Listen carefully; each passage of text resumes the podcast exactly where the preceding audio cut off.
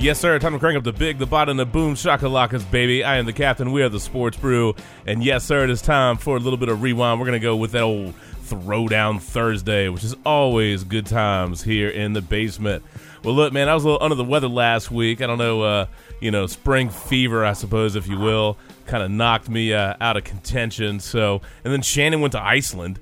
So we were kind of running low, man. Although he was over there getting these crazy beers and ha- hanging out in the Blue Lagoon, so he had a, a plenty of fun over there. So we'll, you know, dip our toes in the water, get back and, uh, you know, get back in action here with, with the Brew Crew, have a little fun. Obviously, we need to touch on the NCAA championship game, and then I think realistically, we have to welcome back baseball and set up for the NHL, the NBA playoffs, and then maybe talk about some of our favorite or not so favorite, maybe the worst of the past couple of weeks as we get back into all the sports brew goodness. But I tell you what, man, God, we got to welcome this guy back right, don't we? Go on to freaking Iceland, man. That is nuts, dude. Yo, so how many beers did it take to get you hypnotized over there, brother? Dude, I gotta tell you, after the brewery tour, I was pretty hypnotized. I got I got to drink all this beer. I went to back to some back room. She gave me like a freaking pint glass and just said, "Whenever you need a refill, just let me know." And I that's kind of like your sipper as you go along, as you taste the beers. So I probably had like three of them plus all the sipping beers. yeah, buddy. And then at the end, she's like, "Oh, by the way, here, try this." And pours me half a shot. We all take a shot, and I'm like, "Oh my god!" She's like, "40 percent. Have a good night." That's how you do it right 40 there. 40% have a good night. That's right, man. Get wrap it up, get the hell out, and go freaking party. God bless. This is this is what every good like beer drinker needs at the end of a tasting and drinking session. hey, Hell yeah. And, and the and the lady that ran it, her name was Olga, so you know it was a good time. Yeah, good old Olga.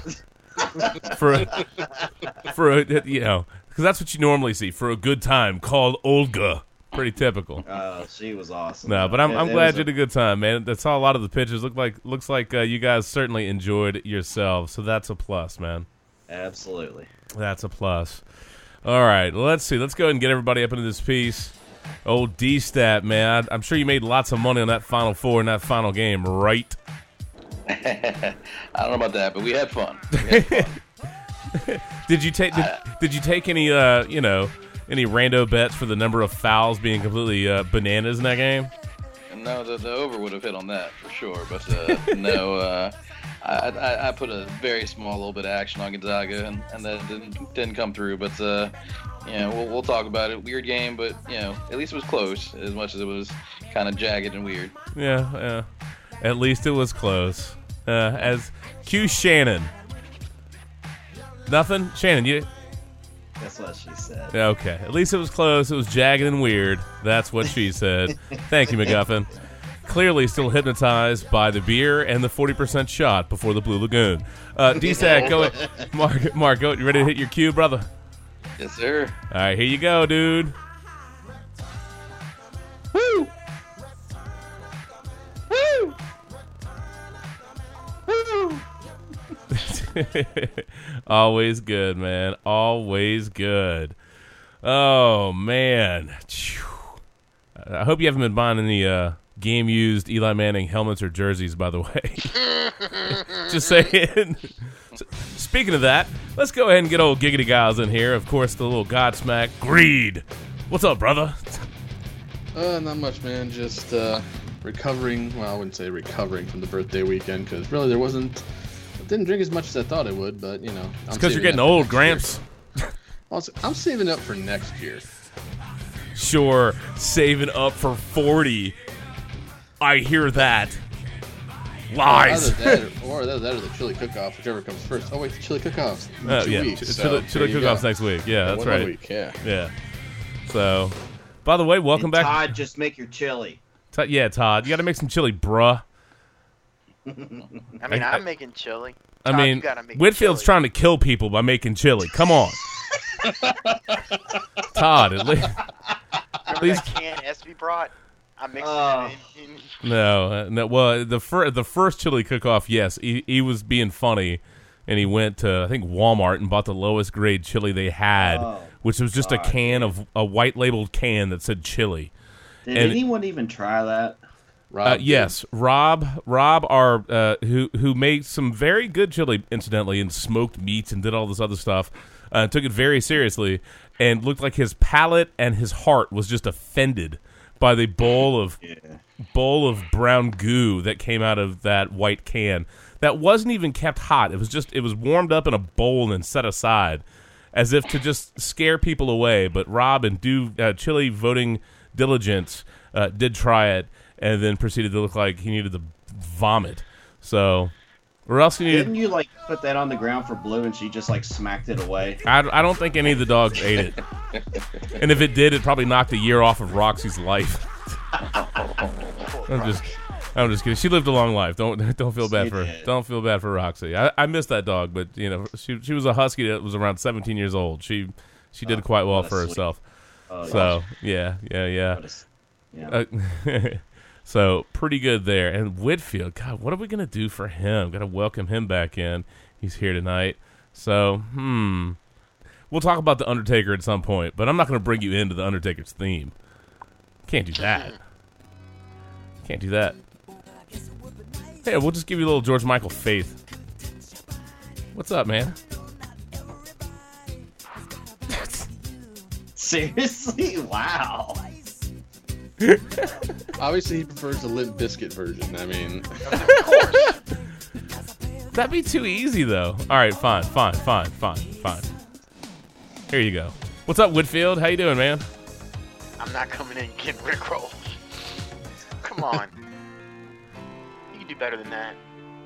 This might be the best you're getting. Let's see it work. It works than being What you rickrolled. doing tonight? I wish I could be a fly on your wall. oh, the captain in rare form. I mean, that's Mark's ringtone when he calls me. That's your choice, not mine.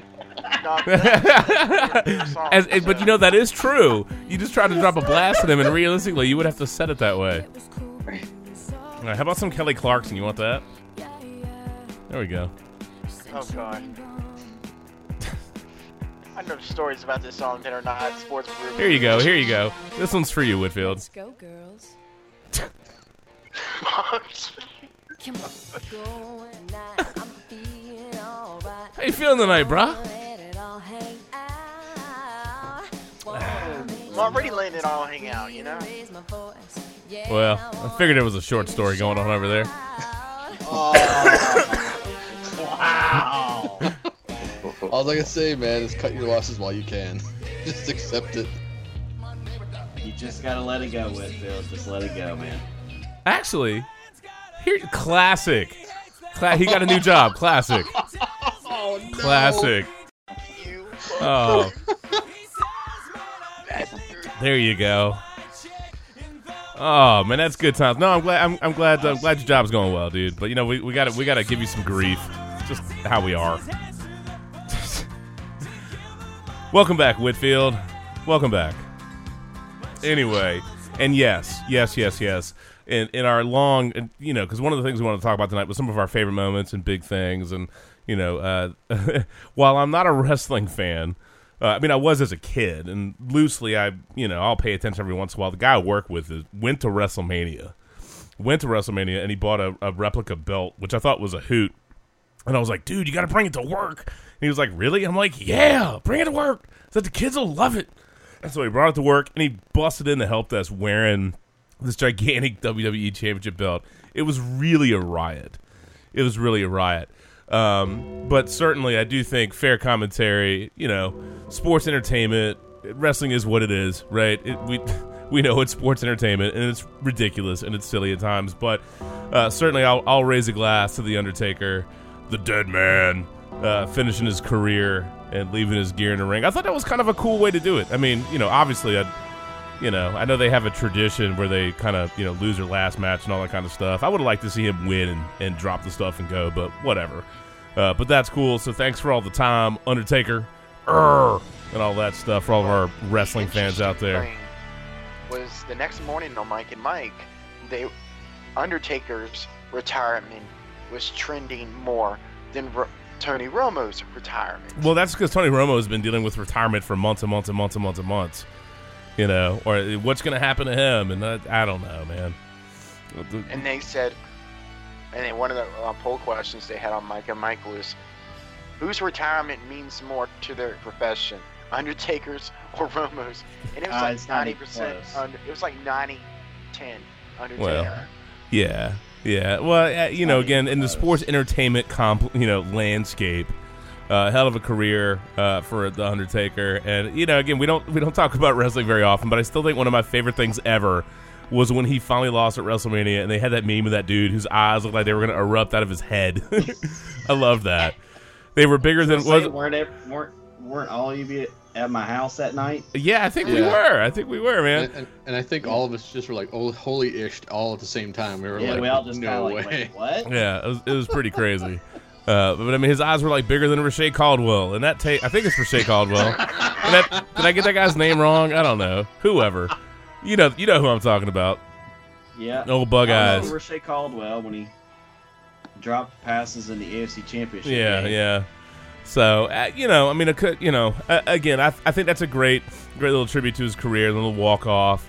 Um, so that's that's pretty cool. But as far as Romo, that whole thing is weird, man. That, that's been a just this weird, funky story, and I'd like to think he's got enough left in the tank that he could play. So uh, you know, this whole transition to being an analyst on CBS, being paired with Nantz, and then given Phil Simms Das boot, it's kind of weird. I'm curious to see how Romo does. Quite honestly, as an analyst, uh, I think he could have some good insight, but that's a pretty big leap to go straight from playing to doing that. You know, I mean, uh, obviously, if if you're paired with Nantz, I mean, uh, he's going to make you look good. You know what I'm saying? Oh yeah. He's going to make you look good. So if you don't look good with him, that's on you, not him, right? Hello. friends. Um, yeah. Hello, friends. Uh, so that I mean that, that, that I mean it's I don't know. I mean it, it's cool in a way, but you'd like to think that maybe he has to cut his teeth. And I mean I, I'm just not aware of anything he's really done that shows that he's ready for that kind of a jump. I mean most people it takes a little time, man. You know. It takes a little time. You got a lot of production stuff, a lot of behind the scenes stuff. I mean, I'm sure he'll he'll have interesting insight, and he seems like he strikes me as the kind of guy that's probably fun to hang out with and BS with. You know what I mean? I, Right. I think that's legit. It doesn't mean he's going to be a good analyst, but I can't imagine they would have offered that to him without some feel for what he's going to be like. Still, that's a that's a big deal. It's a Uh, shot in the wind. yeah, it, it's a big. Well, yeah, I mean, it kind of is. I mean, if he ends up being good, great, uh, great for them. It's kind of a, a smooth hire, but I don't know. Honestly, I really thought he'd be playing somewhere else this year. I really did. I thought he'd be in. And my vote was was the Texans the whole time. Same So here. I, I just I'm a little surprised. Although Straight Rick rolled Phil Simms. yeah. Well, more like Rick trolled Phil Simms. I'm not anti Phil Simms. Um, he certainly wasn't my favorite commentator. You know, but that's okay. I mean, uh, you know, everybody, people have different tastes. I mean, I, like I was a Madden guy. I loved Madden, Madden and Michaels, right? Uh, but I think some of that's reflective of, of our age bracket and our, you know, kind of our era, uh, growing up with that, and then the Madden football games. So, you know, like Madden to me was somebody that could give you, you know, specific and detailed kind of stuff. But of course, he ended up being kind of a caricature uh, later on in his career, and that's okay. I mean, he was just, I, I liked him. He was just fun, you know, fun and enjoyable to listen to. And we'll see. I, I don't know what Romo's going to be like. Is he going to be kind of comical and entertaining? Is he going to drill down and give you real heavy analysis? I don't know. Um, so I'm kind of curious to see how that plays out. Uh, I'm also curious to see if, you know, if something happens to Dak, how quickly he may go back to Dallas. that would be pretty interesting. Uh, but certainly not the end result I think any of us expected. That that caught me by surprise. Uh, that seemed really random. I hope it goes well. It's a pretty gutsy, ballsy hire by CBS, move by CBS uh, to do that, but we'll see how it goes. So, anywho, well, now that we covered that story, Hey, speaking of retirement, Marshawn Lynch is coming back. yeah. I keep seeing stuff um, that you know they're they're going to work out uh, an arrangement to trade him to Oakland. Uh, as, well, of course, he has to stop slapping phones out of people's hands, I suppose. But um, I just say unlimited data. Poof. Hey, we actually have audio of what Marshawn Lynch said to that kid who tried to put that cell phone in his face. For me to poop on. I bet you didn't know it was going to be Triumph the insult comic, did you? Actually, I kind of hope that Marshawn Lynch slapped that phone and totally went uh, gamer reference, guys. I would, I would love that. I would love that. That would have been great. Beast mode. Look, man, I don't know what that guy has left in the tank, uh, and, and obviously all the stuff with Oakland is kind of weird right now. I, but I mean, for him to kind of play for his hometown team would, would be a cool thing. Uh, I suppose he could try to force Seattle's hand and show up and be like, "All right, let's go to camp, y'all." I know I got a nine million hit. Ha ha, get ready. Uh, but I would think that they can probably work out some compensation package. Uh, I, I I wouldn't expect it to be super significant. I mean, he's got a lot of mileage on him, and he's older, and he had some, you know, obviously, obviously some injuries that slowed him down quite a bit. Uh, the latter part of his career, but you know, Marshawn Lynch was one of those guys that I just, I think most of us, for in general, enjoyed watching him play when he was healthy. Uh, a certain attitude, obviously the skittles and the you know leaping crotch grabs into the end zone. Kind of a neat guy. Um, you know, I'm just here so I don't get fined. He had fun sound bites, and eh, you know, he he just didn't give much of an f about certain things. Uh, but he, you know, he's done lots of good stuff, and there's some interesting backstory to him. So I I hope he does play again, and I hope he plays well. Uh, but that's always a gamble with older with older running backs, particularly when they have mileage and then certainly have some injuries. I mean, I, I don't know that he's the same guy, but you know, a year off may have done his body a lot of good. Um, so we'll kind of see. But still, Okay, odd. you know he was just on the couch enjoying some Skittles. while I'll just be like, "Yep, I'm enjoying retirement." Yeah, well, I'm sure. I mean, he, he was he did that uh, thing with Bear Grylls, which is still on my DVR. Mm-hmm. And one of these days, I'm, I have that one and the Shaquille O'Neal one with Bear. It's still on my DVR. I keep meaning, I just mean to watch them, and I just haven't gotten there yet. Uh, one day, one day I will. One day I will. I don't know when the day is, but one day I will. I will get to it and I will watch it. Uh, and have fun with it, but uh, Mar- old, old beast mode. I'd be I'd be happy to see them work that out. Uh, we'll see uh, how that plays. I would be very curious to know what kind of compensation uh, that they would be able to sort out. I mean, would it be like a conditional fifth, a fourth? I mean, I can't. I wouldn't think it'd be much higher than that, but um, I don't know. And incidentally, for Seattle, man, does anybody feel like they they're on the cusp of maybe you know a a significant enough, enough amount of roster turnover and aging that their window has closed?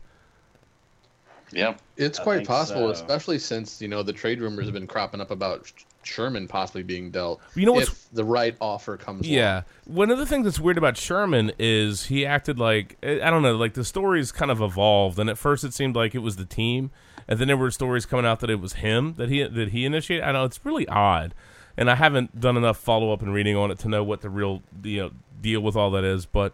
Um, I don't know. Just you know, the Seahawks had this great core, but you know, you get old in the NFL really fast. You know what I mean? You just do. You, you lose depth really quickly. You get old really quickly, and things change really quickly. Um, Randy certain, certainly knows that from the uh, uh, the turnaround of the 49ers from Super Bowl like contender to doormat. Um, and you know me, uh, the Redskins have sucked for most of my life. So most of my adult life. So you know, I mean, it, the, the NFL gets cruel really quickly. So Seattle's just interesting. You know, you think of, of Sherman, you just identify Sherman with Seattle. You identify Marshawn Lynch. Yes, he played other places in his career, but I think anybody you you really identify beast mode with the Seahawks. So it would it will be odd to see him somewhere else. As far as Sherman, you know, I like Sherman. I don't love him. I- Uh, I, I certainly think he's still very capable. He played hurt last year. I don't think that's really a fair, you know, a fair reflection of, of the kind of player that he is. Other than the fact he he he gutted it out and he played. I think he had uh, some some knee issues, uh, some certainly some leg issues. I don't remember specifically what it was, but he played hurt. You know, uh, we give guys grief for not playing when they're hurt, and then we you know kick the crap out of them when they play hurt and they, they're not what they were. So I mean, you can't have both ways. You know, doesn't work. So that'll be weird. But Seattle's an interesting case study in the in the NFL landscape because some of their big players they've had to start paying people. Obviously, you have to start letting people go. Then you got to start turning over your roster. Then you got to draft other people, and you obviously hope that you know the ones that you keep, you hit on the right notes, and, and you keep rolling. But uh, certainly a point of a curiosity. But uh, I hope Beast Mode is back. Kind of a fun diversion, if nothing else, for the Raiders as they are lame ducks uh, in their home in their current hometown of Oakland and uh, I don't know. That that's that's all kind of weird.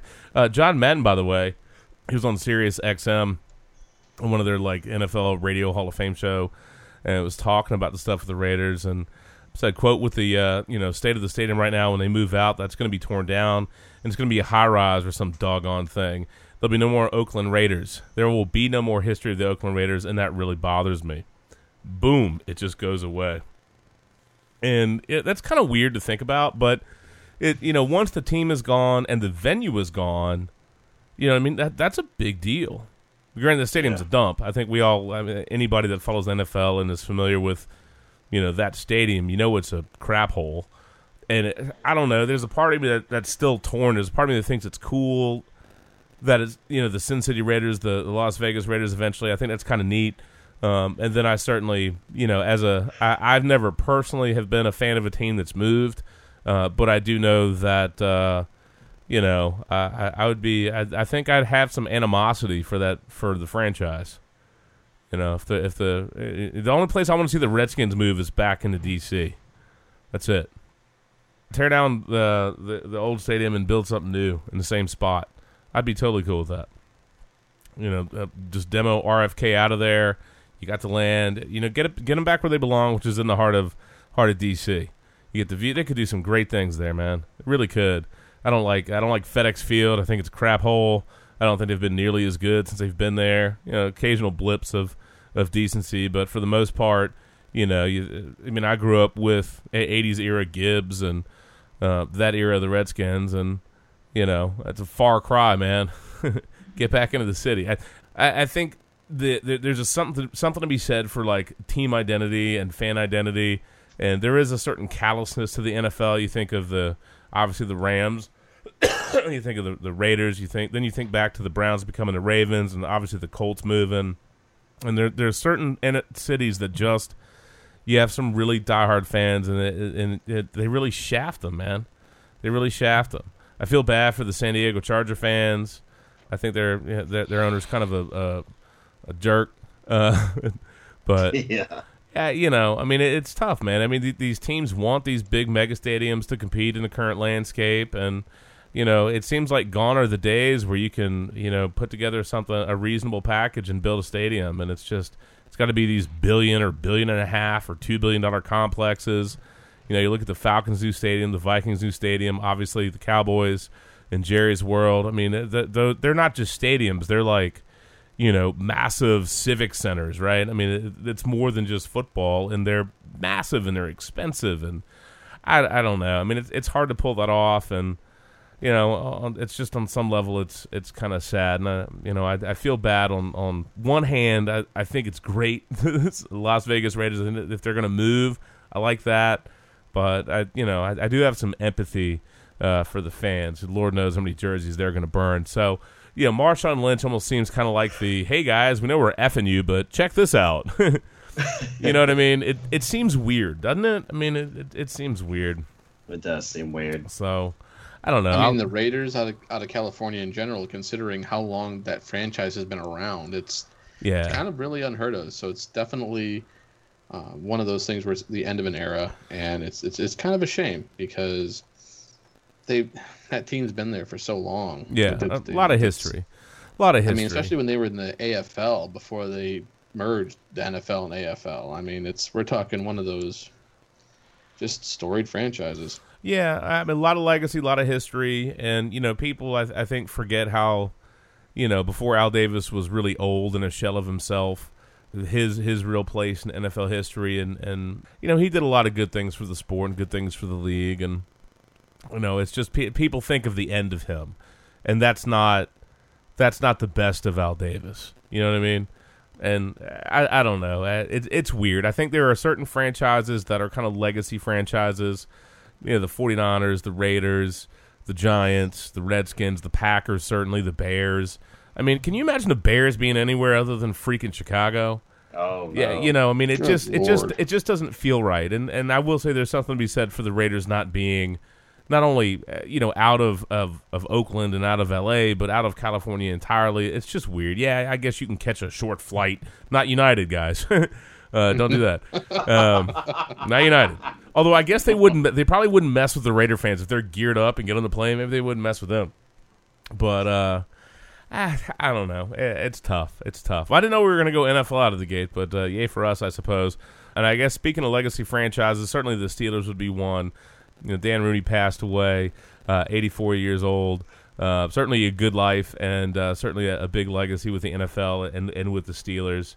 So uh, you think of the Rooney Rule, and um, that that obviously has some historical significance, uh, fighting for opportunities for minority coaches.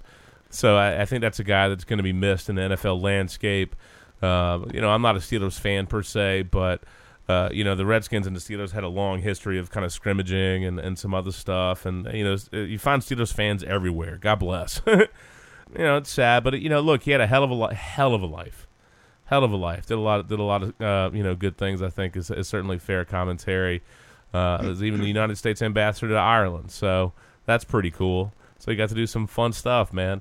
Fun stuff. So I'll raise a raise a glass to old uh, Dan Riddy, man. 84, hell of a life, friend.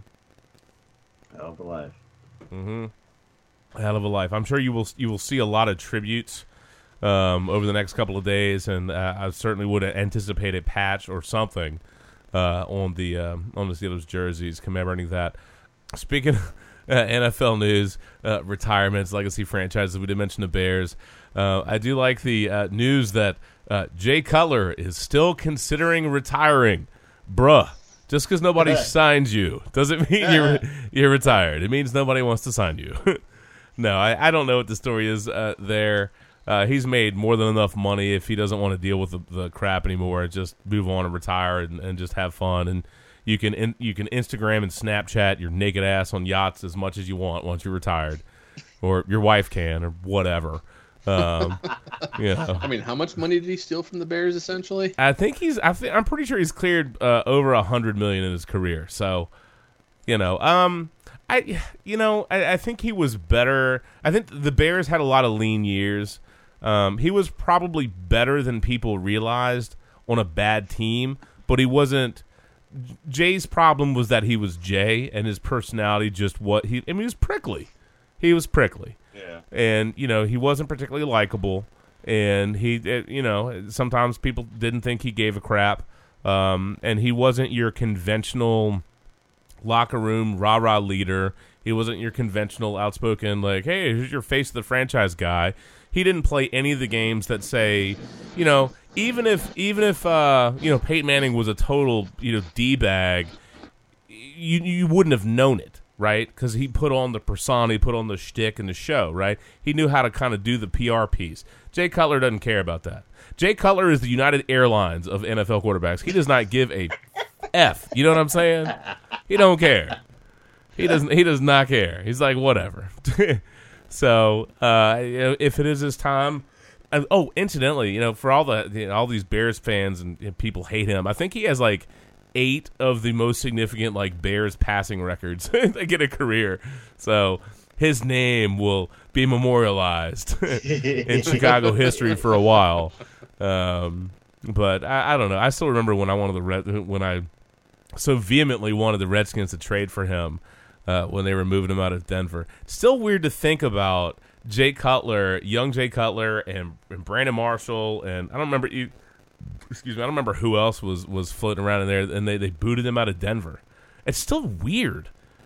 Yeah. It, it was Tebow and Cutler, and it was some other some other random person was involved in all that stuff. Was it a McCown? I don't know. Kyle Uh, Orton. Orton, that's right. Kid Whiskey. Kid Whiskey. I totally Kid forgot about that. Yeah, Kid Whiskey. Uh, that seems like forever and a day ago now, doesn't it? My God. So, Jay Cutler. Maybe we've seen the end of Jay.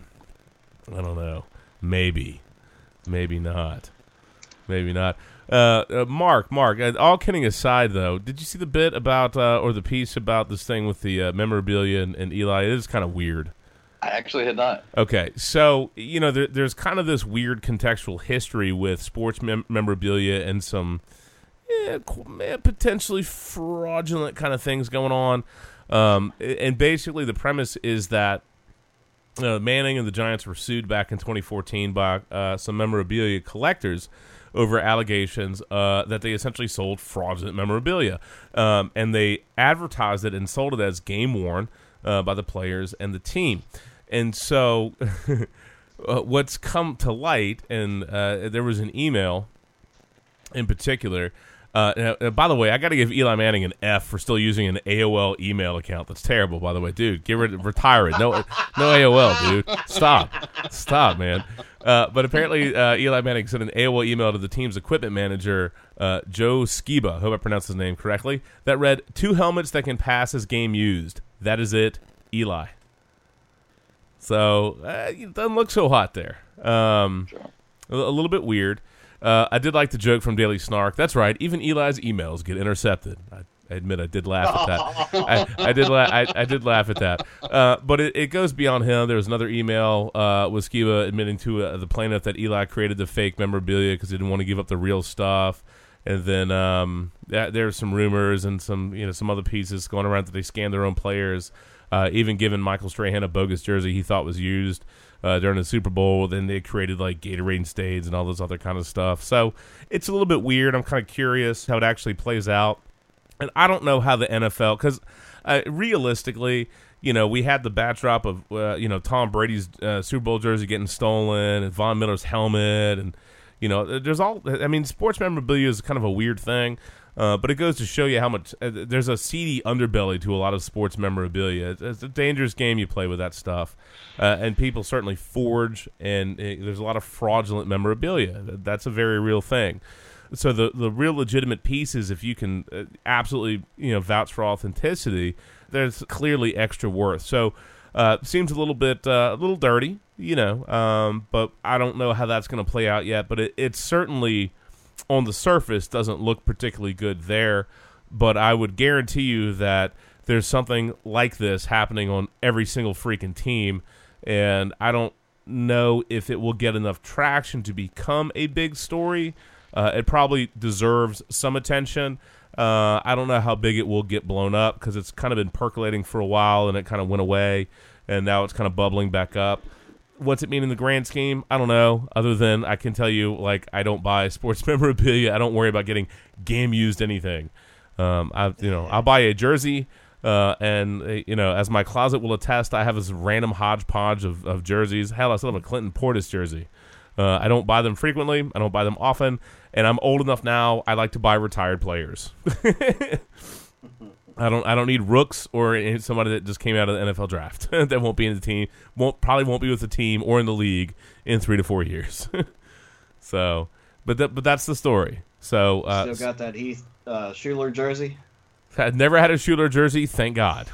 thank God. You could have your Gus Frerotte, but you'd have to bang your head into a wall. Yeah, yeah. No, uh, the only yeah, Frerotte needs the game worn Eli Manning jersey, uh, a helmet on top of his helmet to protect his neck. yeah. The, the only quarterback I can ever remember in NFL history that headbutted a wall and injured himself uh, is Gus Frerotte. And I mean, that's just, it's so ridiculous. You had a Danny Wuerffel jersey. Never had a Danny Wuerffel jersey. Taste the rainbow, buddy. Taste the rainbow. Danny Wuerffel. Yeah, man. All kind of champions there. Um, like how Matt just floated that one out there like Wuerffel did a pass. Yeah. Flag on rainbow. Hey. Uh, by the way, I like the random rumors that Aaron Rodgers broke up with Olivia Munn because she was too controlling. Yeah. Yay, rumors. Uh, still, my, my favorite part of that was the, I think it was the Chicago Tribune. I might have the paper wrong, but uh, I thought this was uh, this was like newspaper level trolling, and they were like, Olivia Munn breaks up with her boyfriend, and it showed Olivia Munn and like Aaron Rodgers. I'm like, come on, guys, I know it's the Chicago Tribune. You can say his name, right? but I thought that was a nice spin. I thought that was a nice, Nice- spin. Yeah, I thought that Nice was trolling. I thought that was that was kind of a hoot. I laughed at that. Um, then uh, let's see, uh, one of my other like rando favorite things. This is semi for Randy for the win. Had a uh, the why NFL teams haven't signed Colin Kaepernick excuse generator. That was pretty Oh, good. Lord. So you just click on buttons and it gives you different reasons. You know, Kaepernick's uh, vegan diet is scaring teams off. Uh, he doesn't fit in our new quarterbackless offense. We don't know. we we don't know if he's fully committed to football. Uh, yeah, Kaepernick no longer protesting anthem shows lack of commitment. you know, we're looking for winners like Josh McCown. you know, I mean, some of them are, are pretty. Oh, I like this one. We already gave Mike Glennon all of our money. we'll see how that works out for you guys. Yeah. Yeah. Kaepernick's reported salary demand is too high. Who does he think he is? Chase Daniel? Yeah. I don't know. Yeah, yeah, yeah. So the the excuse generator was pretty good, uh, but I mean, I, I, we've talked about it before. I, I think it's just it's a matter of fit, time, and um, expectation. You know, He'll get picked up. He'll get picked if up. I, I Probably in June. well, get past the Something draft, get into camp, see who's injured, and you know once his price comes down. Same thing with AP, Adrian Peterson. I mean, nobody's. I don't think anybody's going out of their way to bring him in at, the, at his salary expectations to be a, a, a bell cow running back. That those days are done, bro. So teams will, you know, bring in, kick the tires, and keep you on, you know, their speed dial or whatever. If something happens to one of their backs, and maybe they'll bring you in. But uh, big egos are a real thing in professional sports. We know that. But you know, when you're when you are either older or injured or have underperformed uh, or have systemic limitations, then uh, your price is going to come down, and teams will make you wait. They- They're they're just going to do it. I don't think he's been blackballed. I don't think that at all. Uh, I just think teams aren't going to pay him what he thinks he's worth um, because it's overvalued given his at least the limitations he seems to have shown, and he's got a lot of baggage to be a backup. So that will settle in time, and as the salary demands come down, once he's like, oh, I guess nobody wants me to be the starter, okay. Uh, and then the teams that are willing to deal with him, there will be a small number, uh, especially if somebody gets hurt. I think he'll, you know, at least be on the sideline. I don't know that he'll be on field, uh, but I think he'll at least be on the sideline again. If he, you know, again, if he never suits up in the NFL again, then you can say he's blackballed. But outside of that, get out of my face with that junk, dude. He's just he wants too much money and he's not good enough and he has baggage. It's three strikes if you're going to be a backup quarterback. And he also declined the option. Yep. Yes. So, and that's that's on him. Yeah. That's on him. Uh, Although you know, if you if you wanted out of San Francisco, then that was the way to do it. That was the way to do it. He's Uh, a regret. Go ahead, Mark. You're starting to say Well, I, was, I don't know if we're done with that- that topic, but I kind of had a had an idea. What's that? I feel like we're, we're kind of we're, we're kind of we're kind of re- reverse casting. I feel like because none of us care about Carolina, and so you know, I don't think any of us are like that that concerned about getting to the the, the finals. We'll talk about it, but I, I was going to say maybe we go ahead will? and, and I guess it will. Maybe like five minutes. Um, but how That's about too we, much time. It might be, but uh, I don't know. How about we we, go, we maybe now like we go ahead and go through our our favorite and least favorite stuff of the last you know two weeks and that kind of stuff. yeah, and yeah. we'll No, finish. yeah. we'll it- finish the game. 'cause we we flipped it. We flipped it. I, I didn't know we were going to go NFL, but you know that's fine. We can kind of do favorite moments and, and some favorite stories. I think that's that's cool. Yeah, I don't have any problem with that. You know, why not? What the hell? Uh, one thing I do want to bring up uh, before I forget about it. Texans offensive tackle David Quessenberry. I don't know how many people remember him. He was diagnosed with lymphoma about three years ago. And so this week he was celebrating his final chemotherapy uh, chemotherapy uh, treatment. And you know, I, I don't know if you guys have seen this, but at hospitals a lot of times they have this plaque uh, which says now that you have completed your chemotherapy treatment, ring this bell to tell the world you're on your way to being well. And so he goes up to it and he reads the thing, and then he rings the bell so damn hard he breaks it off the post. and it was great. It was great. Quessenberry, man, busting the cancer bell. Take that. I thought that was a hoot. That's beautiful. I've, I've, I've seen a lot of people ring that bell in videos, and you see a lot of tears of joy and, and a lot of that stuff. So that was kind of a cool thing. But uh, he was just ringing it, just it just rips off the wall. It was great, That's fantastic. just, just great, man. So yeah, I thought that that that I thought was pretty cool. Before we get to favorite stories, I, I, I did want to uh, bring this up. I mentioned it briefly. Uh, New York wants the draft back. Obviously, not a surprise. Uh, but as you can tell, uh, the NFL has realized that moving the draft around, uh, there's some profit to be made there. Uh, you, you obviously get some other cities, which on one hand, from my perspective, is kind of neat. Um, not that I necessarily want to go to the draft, but I think to put it in Chicago or put it in Philadelphia or put it in you know different places, I think gives you an opportunity to to just involve fans and to let it travel around the country. I think that's kind of a cool thing. They've obviously tried to turn it into an ev- event. Uh, I think it's fair discussion to say the draft takes too damn long. I do think that is realistic. I would probably be absolutely thoroughly miserable if I attended the draft in person because I think it moves so slowly. I would want to beat my head against a wall.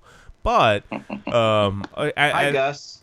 Go say it again. Yeah, that's right. Speaking of Frerotte, um, but uh, you know, I, I think that I, I think that it's good for the NFL to do that. Uh, I'm not anti New York in any capacity. I think that clearly they can handle the draft and host the draft, and they can do well with the draft.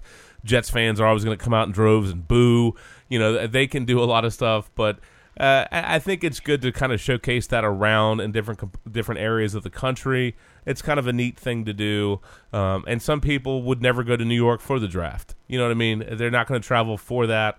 That's why I think it's a nice little, kind of a nice little thing to do for fans if they're interested in that. Travel around, you go to historical. You know, you can go to legacy areas and, and go to old school franchises, those, those kind of cities, and do that. I kind of like that. You know, again, they certainly try to turn it into an event. I get it. I did see one person said that they don't sell beer at it though. I don't know if that's true, but uh, in, uh, there was an article in PFT and one one person said, uh, "quote The draft is terrible in person. Went in Chicago last year. Wouldn't go again if I was given free tickets. No booze. They string along as uh, they string along. Uh, they string it along for as long as possible. I don't know why that was hard for me to say. And absolutely no entertainment between picks. Sell alcohol at the draft would solve all three of my complaints. It's brutal without it." Uh, again, I don't know if that's true. I haven't been to one, but I, I would certainly want to drink some beer if I'm hanging out, and you you certainly think that would it would be profitable. So Uh, yeah. don't again don't know if that's the case. Don't know if it's the case, but I uh, guess Goodell gets booed enough as it is. He gets booed all over the place. But yeah, yeah, I mean, Speaking, yeah. Speaking of uh, alcohol-inducing uh, issues, in honor of the draft, this is real, real quick between the five of us here. ESPN has released their top, their biggest draft busts for each team. oh god, So I'm gonna go since it's only five of us here. We'll just go through our five teams real quick. Shannon, who do you think the Colts' biggest draft bust is? Jeff George. You are correct. Wrong. Wrong. I would have said Steve Emtman. He was probably second. Mark, who Second do or you think? Mark, who do you think they have for the Giants? Never You made a what I bad mean? pick. Well, their idea of the uh, worst ever pick for the Giants in the first round is Derek Brown from 1992.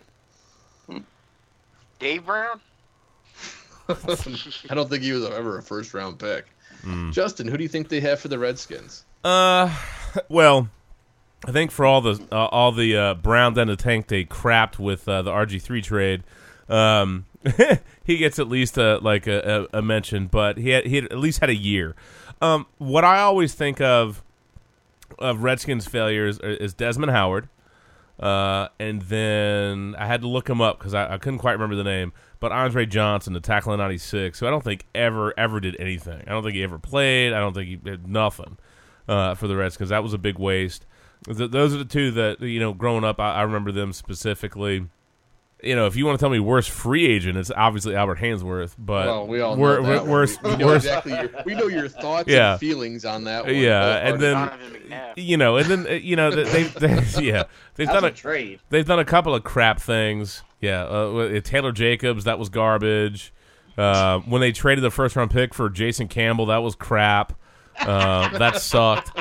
Um, Devin Thomas, Malcolm Kelly, and Fred Davis, when they could have done anything, it, I, I think they drafted all around.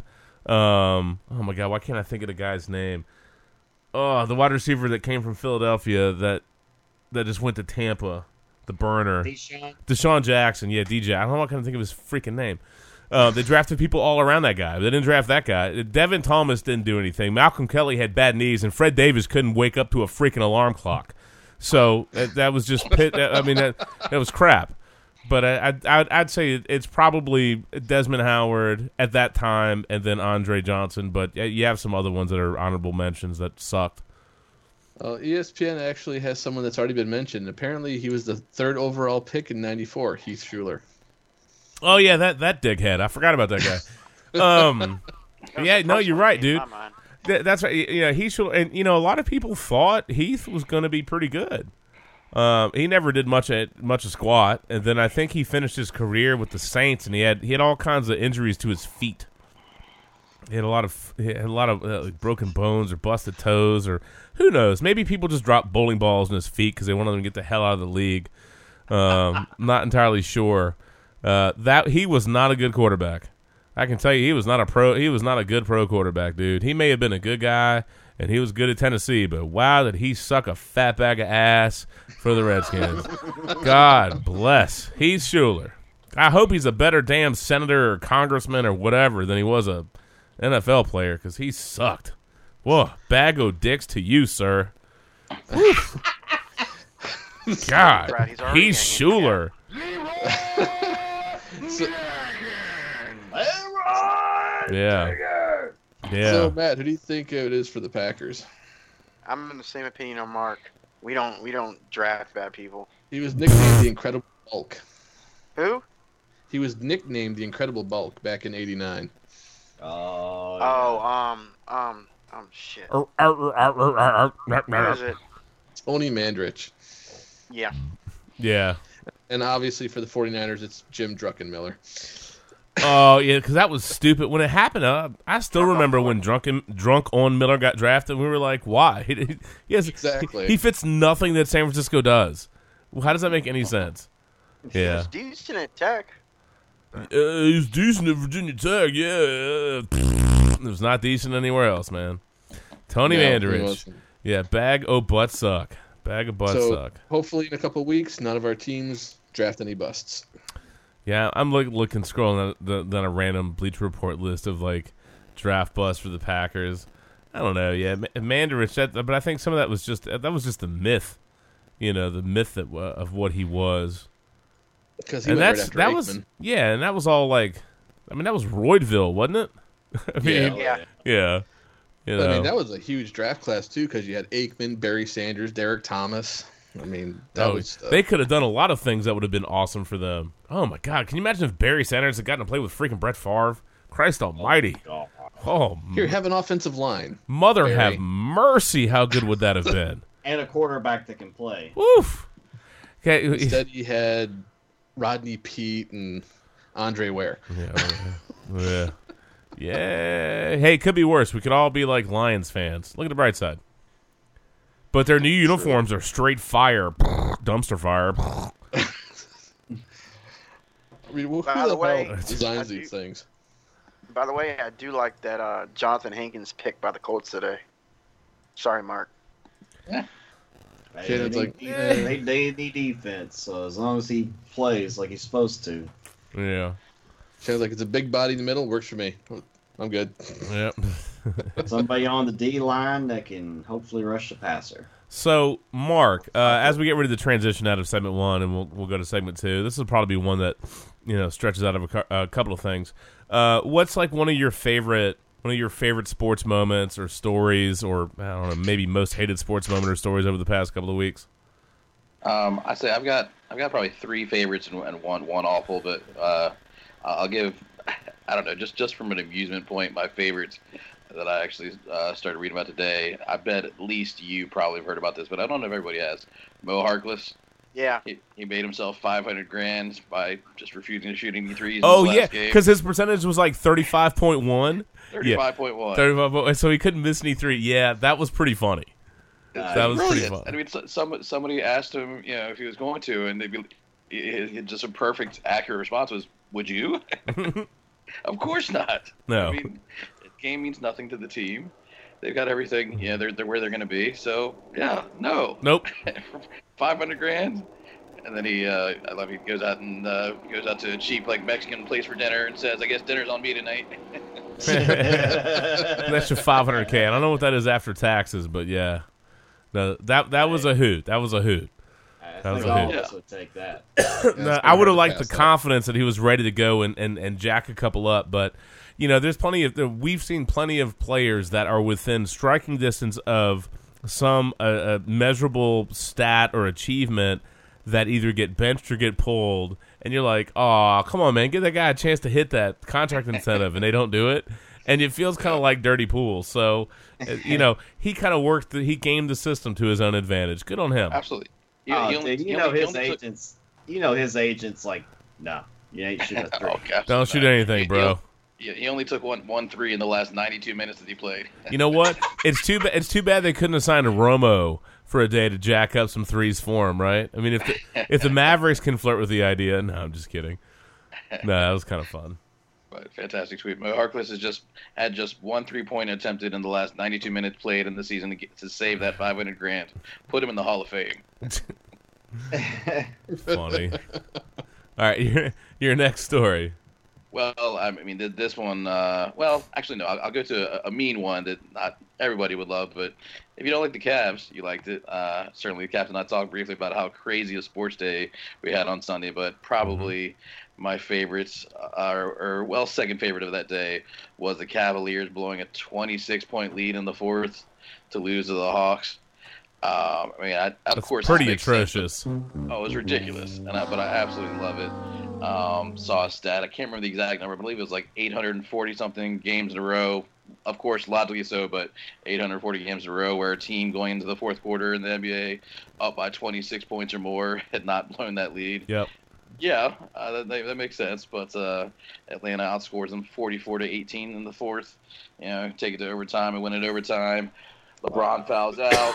You know, cries like a baby. I, it was just glorious. so, um, and I'll say, you know, we'll, we'll probably touch briefly on the, the NBA playoffs. Are just they, they're starting this weekend, so I mean, obviously nothing to talk about yet in terms of ga- actual games, but. Uh, I feel like the Cavs are susceptible. I'm not going to pretend that they're not still a great team, but I think they're going in the playoffs a little undeservedly arrogant. I, I, don't know. They just they definitely haven't been playing uh, their best ball. Uh, I'm I'm fairly surprised to not see them you know take down the number one spots. And so uh, anyway, uh, well obviously I, I would love to see a, a Eastern Finals of the Wizards against the Cavs. I think the Wizards actually match up with them pretty decently. We'll see. We'll see. I, there is something to be said for the, the arrogance of kind of being so cavalier about the I see what seating. you just did there. Yeah. Uh, I know my jokes have been resting for two weeks, man. What do you want, bro? Um, I saved a few. Up. I saved I saved a few up, man.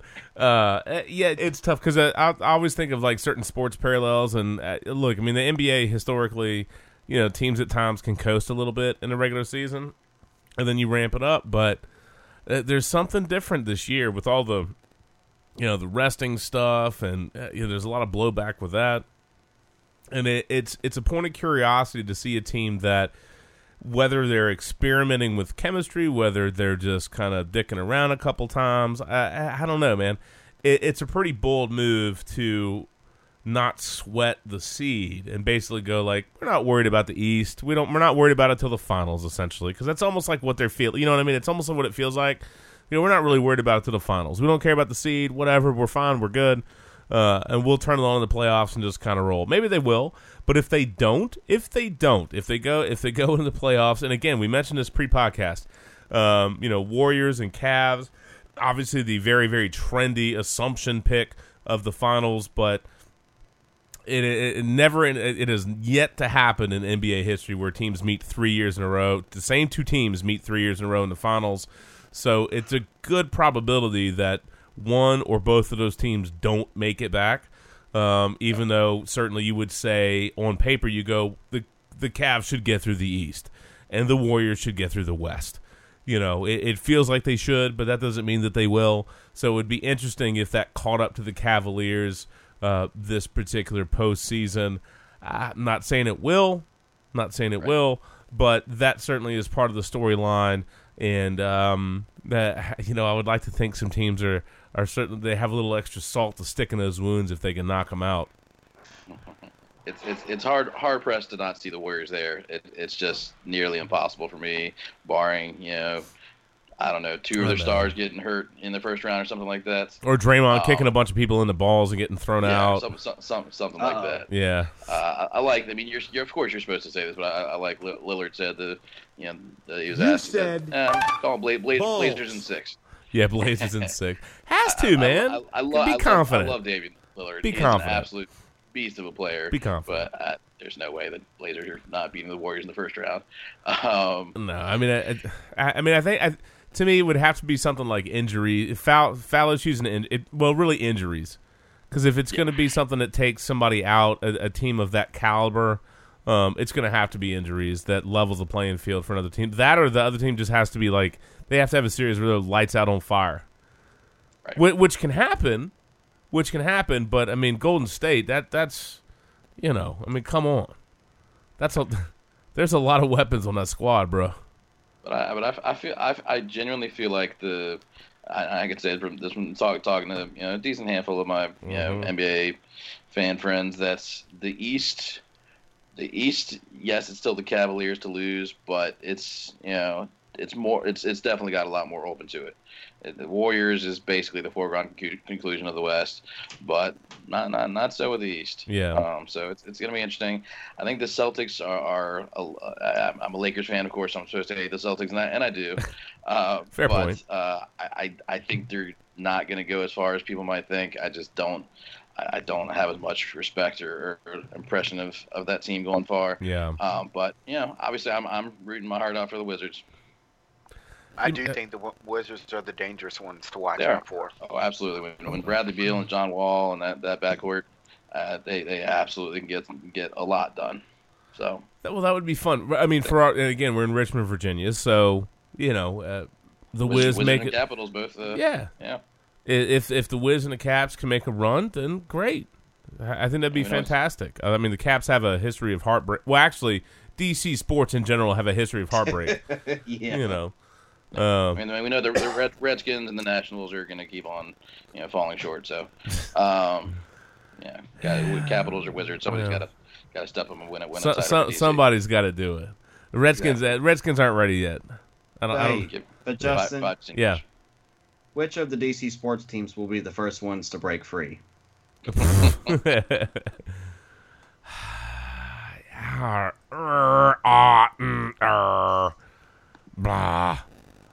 of them. Let me poop, let me poop. Can't hold it anymore. Let me poop, let me poop. Yeah, I think that's just the. We could break free, but I think realistically, that's the better.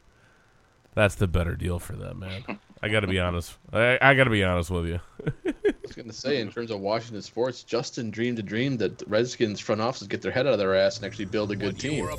Yeah. I, I did dream a dream. I've dreamed a lot of dreams about about about the Redskins. Uh, you know, no longer drive me to uh, you know drink. Um, one day, if only the Redskins would stop signing people as if it was Madden, or drafting people like they, you know, don't actually have pre-existing injuries. What did they think it was? The draft with Obamacare? Just stop. You know, I mean, dude, I don't. Dan Snyder, Dan Snyder. I, I just, I don't know, man. I don't know what to make of that team. Sometimes they can't, they can't figure out Kirk Cousins. I don't know what the deal with Snyder is. McCloughan. They, I, I mean, ah. ah, ah, ah. I, I'm gonna give them the benefit of the doubt for all the drama and all the crap. I mean, I'm a fan, uh, so I'd like to hope that they've at least made some decent moves. If they can figure out the Kirk Cousins thing, great. Although obviously losing DeSean Jackson, Pierre Garcon, that that's a big blow. And I like pieces that are on that team, but I, I think the NFC East is a pretty top down. It's a pretty pretty competitive division. Um, I like Wentz. I think that's well established. Uh, I don't think the Eagles are there yet, um, but they should be trending up, uh, particularly if he's if he's legit. Cowboys, obviously, I think most people would look at them as as the class of the division, unless Dak has a regression. Giants are still in the mix. Obviously, good defense, and you know, latter stages of Eli's career, they're going to make a push. So, you know, it, I think the NFC East is is is a is a pretty competitive top down division. I don't I don't know what the Redskins' upside is. I'm pained by this offseason. I really liked Scot McCloughan, uh, and the at least on the surface, the rampant dysfunction continues inside of that front office, and it makes me want to barf. It makes me want to barf. So I hope they did the right thing, but it's just hard for me to look at it and feel like they did. It just it feels like they did Scot McCloughan dirty, and just, just internal power struggles, and it's hard. It's hard to successfully run and manage and draft and all the stuff you need to do for a franchise and a team if you have an internal shit show going on. It's one thing to have some battles and, and butt heads, you know what I mean? That happens. Um, you know, creative processes and man, you know, there, there sometimes conflict is a good thing. It's not necessarily all bad, but it needs to be constructive conflict. um, if that makes sense. And I don't know that that is a franchise that has constructive. They got conflict. I don't know that it's constructive. So it, it definitely feels more destructive. So I, I worry about them. Thanks, Randy. I worry about them. But hey, on the bright side, no Donovan McNabb. So life's pretty good. There's a win right there. There, there's a win. There, There's there, your win. there- there- there- there's a win. Donovan McNabb, the the the taint of Redskins NFL history, right there. It tain't happened. Yeah, I wish it tainted. I wish it hadn't happened, but it did, and yay. Anyway, on that note, I tell you what. Why don't we go ahead and take a break because we're, we're we're hit we're right at that hour. So why don't we go ahead and uh, uh, wrap up segment one? We'll come back. Obviously, we got to talk about this UNC Gonzaga deal, um, and then we'll No, we'll we have some more like favorite stories and, and worst stories. Mark, save that worst one. I know you got. I know you got a worst one. Okay. Ran, I all. cur- and, I, and I got one more favorite one. So Ra- Randy's all curveballing me, getting me to talk about the Redskins for some freaking reason. I hate you. No, I'm just kidding. Uh, God, I, I, I so hope they're making the. I, I'm so hoping they did the right thing, but it just, it just none of it feels good. that's what she said. None of it feels good. that that's what they should all say to Daniel Snyder when they when they come up for like season ticket renewal. You know, get out of my box. Doesn't feel good. No, no, just stop. anyway, uh, we're the Sports Brew. We'll uh, take a quick break. We'll be back in a couple of minutes. As always, you can find us at keyword of sports and brew, iTunes, Stitcher Radio. Uh, obviously, our main feed is on Podbean, uh, livesportscaster.com. You know, Google Play Store again. Uh, you know, you love sports, you love brew. You should love us, man, because we love all of that stuff. Excuse me, seasonal. I don't know. It's seasonal sickness. I, I haven't historically had allergies, but I have this cough I cannot shake. It's driving me freaking crazy. But I'm better than I was last week. Last week I was a wreck. Sucked big fat bags of butt. Almost as many bags of ass as Heath Shuler sucked. Almost.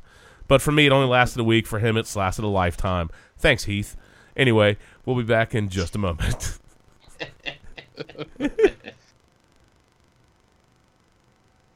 All right, man. Had to stretch our legs for a couple of minutes, and uh, God bless. Hey, man. Uh, important news break. yeah. Hey, where are the white women No, at? no. That that's that's that's not the news break I wanted. You said bull. That's not what I was talking about. There we go. There we go. Uh, I am now a member of the minivan mafia. Yeah. Yeah. There you which go. is which is weird, weird to say, but you know what? It was time. It was time. Who wants a mustache ride? Well, hopefully nobody in my minivan. I'm just saying. Two chicks at the same time. Well, you know that you could do in a minivan because it's extra roomy. That's not your mother. It's a man, baby. All disturbing. All Well, hey, disturbing. You Any- and Sarah are tall, so you do need that extra room. yes. there you go. yeah. Do it now. Yeah, that's right. That's right. Woo. Go on. You said it yourself. No problemo. You son of a bitch. hey, don't worry. I'm not going to go Matt Foley, though. Well, you'll have plenty of time to live in a van down by the river when you're living in a van down by the river. Not doing that. I'm just letting you know. Just letting you know. Well the fuck out my face Well with that shit. That's right. That's right. That's right, man. Looking out for you, dude. Looking out for you, man. You know what I'm saying? There we go. Oh, you are so ready. Yeah. Man, minivan. Yeah. anyway. All right, well look man, we got we got to type a couple Whoa. Thanks YouTube. Just determined that that that soundbite apparently is going to keep playing. So, thank you for that. That's okay though. No big deal. Um None. No. Uh, Mark, why don't you go ahead and finish up your, your favorite story? And I know you were saving one of your worst ones. Obviously, we'll, we'll get to the UNC game. Uh, maybe that'll be everybody's worst story of the past couple of weeks. No, I'm just kidding. I'm just kidding. I'm just kidding. No, uh, yeah, no, probably not. Uh, but another one of your favorite stories, Mark. All right, so I mean, I, I definitely, you know, my, my my legitimate favorite story of the last couple weeks is, uh, yeah, it's it's hands down Russell Westbrook. I mean, Yeah. I, I just I, I couldn't be happier for the dude. I'm so ridiculously impressed, and I mean, I I, I think most years, you know, there's a couple players that you can legitimately argue for MVP. I, I I'm gotta admit, I'm so fully in the camp here that you know, while it won't happen, he should be unanimous. I mean, to, to, to do what he's done is just absolutely absurd.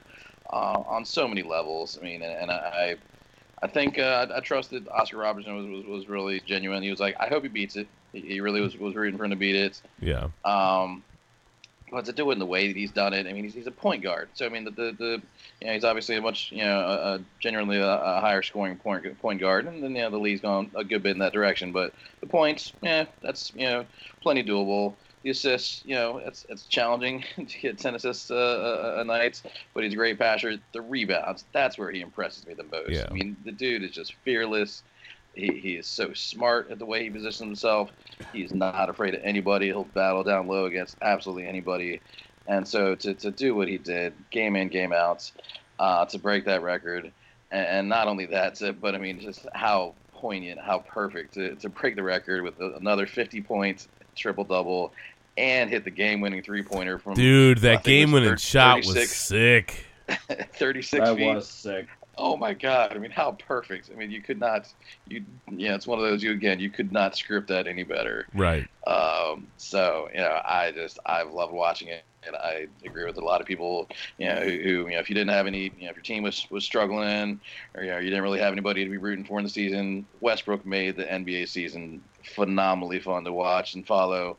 Um, so I, I yeah, I, he gets my tip of the cap for the last you know several weeks for the entire NBA season and maybe for the entire you know year. Uh, I just thrilled for him and and just phenomenal. It's ridiculous. I mean, you can't you really can't really describe it. No, I mean it, it it's a it's a one of those statistical anomalies. I mean, you figure he's he's the second person to average a triple double. You know what I mean? I mean that's ridiculous. That, I mean he's Yeah. yeah. he's breaking Oscar Robertson's record, which is you know I'm glad that uh, the Big O you know flew out and spent some time with him. I thought that was nice. I thought that was pretty Mm-hmm. cool. Robertson was there um, before the Thunder's last home game. Um, but I mean, you just think about how difficult it is to do if only two pe- essentially two people in league history have done it. There have been some real. I mean, there's just no shortage of fantastic players in NBA history. Think about that. Two. Two. And up into Westbrook, one. Obviously, I mean that that's that, I mean that's just a six six six statistic. You know, and it goes to show you how hard it is to do, um, and what goes into that. And I mean, you know, Robertson's seventy eight. you know what I mean?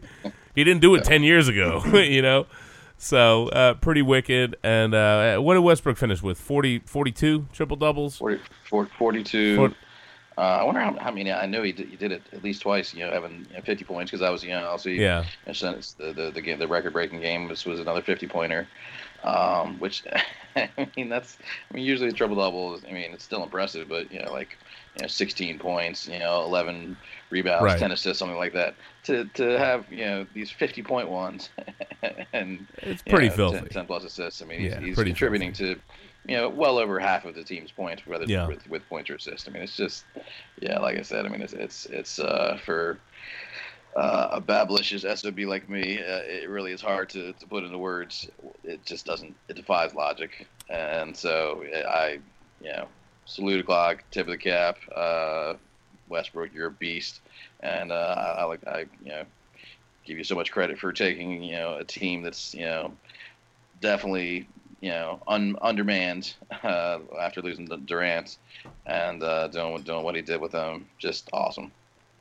Now, uh, just out of curiosity, uh, when it comes down to the, the you know long and short of it, central figures MVP race, Harden Westbrook, you're absolutely pro Westbrook. Not even uh anything for Harden, or you're just like, eh, we just can't. Any other year maybe, but just can't. Exactly. And any other year.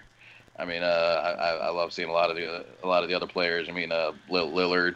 You know, I saw him Facebook post just say uh, MVP Russ. I mean, just I, I I- think most of the players would agree. I I, I mean, maybe, I was going to say maybe even Hardwood. I, that's probably a stretch, but um, Well, no, I- he, he's got to vouch for himself, doesn't he? uh, Of, of course, but but I just yeah, it's got to be an- any other year. Uh, I'm not denying Harden having a phenomenal season, but you, you just you got to give it to Westbrook, and and I, I mean uh, I'd love him to shock me and it, it'd be unanimous, but it, it, it probably won't be and probably can't be. But Yeah, I, that that'll be tough. That'll be tough. But uh, Uh, It certainly made for an interesting debate over the past couple of months. You know, as as that is kind of unfolded in front of our eyes. I'm not I'm not anti Harden, you know, in any capacity. So I, I don't have any like dog in the fight per se uh, with this one. Uh, I, I'm kind of okay either way, but I, I do think what what you know Westbrook has done is, is pretty phenomenal. Although, um, you know, Shannon, your favorite guy, old Colin Cowherd, is, has been like, oh, a lot of his rebounds are BS. Well, I'm paraphrasing here, obviously. Shut up. Say- saying that, that they set him up to get a whole bunch that of just rebounds. deserves Sam Jackson treatment. Uh, you think so? Yeah. Yeah. All right. So from you to Colin Cowherd. Shut the fuck up! There you go. Thank you. Yes. Thank you, Sam. Thank you, Sam. Thank you. Sam. I'm Sam. sorry, but if you average a triple double for the season, that that's automatic MVP. I'm sorry. Bar none. You, you, you're Yes. all right. Look, And Harden, what- what- Harden won more games. Great. LeBron, he, he's still resting. Great. He can rest during the MVP uh, presentation as well. But we're talking about most valuable player. Oh my God! What would the Thunder be without Westbrook? Double, and got his team to the playoffs. Yeah. Yeah, there's, where your, would there's your value. Right exactly. Where would OKC be without him? take, mean- take, take, take away 20 plus wins. I mean, easily. At Yeah. least. At least. I mean, in Brooklyn at that point is still trying to tank. they're, they're putting Jay Z and Beyonce in the lineup. They might need to put. I mean, I- I don't even know what, ca- what what what Cowherd means. Like, I mean, it's just saying like you know, the other teams are backing away to like give him the rebound. Not, not other teams, but his his teammates are, are helping to create space for him to get rebounds. And he's like, you know, my point guard shouldn't be out there getting getting rebounds or whatever. It's the way he plays. It's, I mean, it's, I- it's, I know. If he, it's one of those things where I mean, I, I, I know you know Shannon and, and certainly his basketball expertise will, will agree with me. When you start like telling your team and instructing them to like play differently, that's when you start. You, you just can't. You're going to start screwing up the team dynamic. That's how he wants to play. He is an aggressive player who likes to battle down low and get rebounds. So if you start trying to change him, um, nonsense. And I mean, obviously he's, he's a he's a healthy dude. I mean, he doesn't get hurt. Um, so Knock on wood for that one, Mark. Yeah. Oh, for, for sure. Obviously, it's, you, you're not going to see a re- repeat of this next season. I don't think. I mean, that's that's. Uh, Yeah, I it'll- think it'll- this was once in a lifetime. exactly. Um, he'll, he'll still still get more triple doubles than most, and, and we'll see uh, when is his career where, where his numbers are. Um, in total, but but yeah, this is this is a you know one year uh, extravaganza. That's uh yeah, it's just I mean, you know, we we, we, we I think we can go ahead and crown him. Crown him. Uh-oh. I, I Uh-oh, still, I, Green? I know, I, I still, I mean, if only Durant, Westbrook, and Harden could have stayed together. I mean, we talked about what Good year was that? Was that like the first year of the podcast, second year of the podcast? And it was just like, it, uh, it was uh, like the second year when they traded uh, Harden at the beginning of the year, and we're sitting there like, uh, just let him walk, man. Give yourselves a chance. Ugh. What could have been? what could have I been? I mean, you We can't, dreamed we, we dreamed a dream. bro, Dude, like totally for real. We dreamed a dream, brother. We dreamed a dream.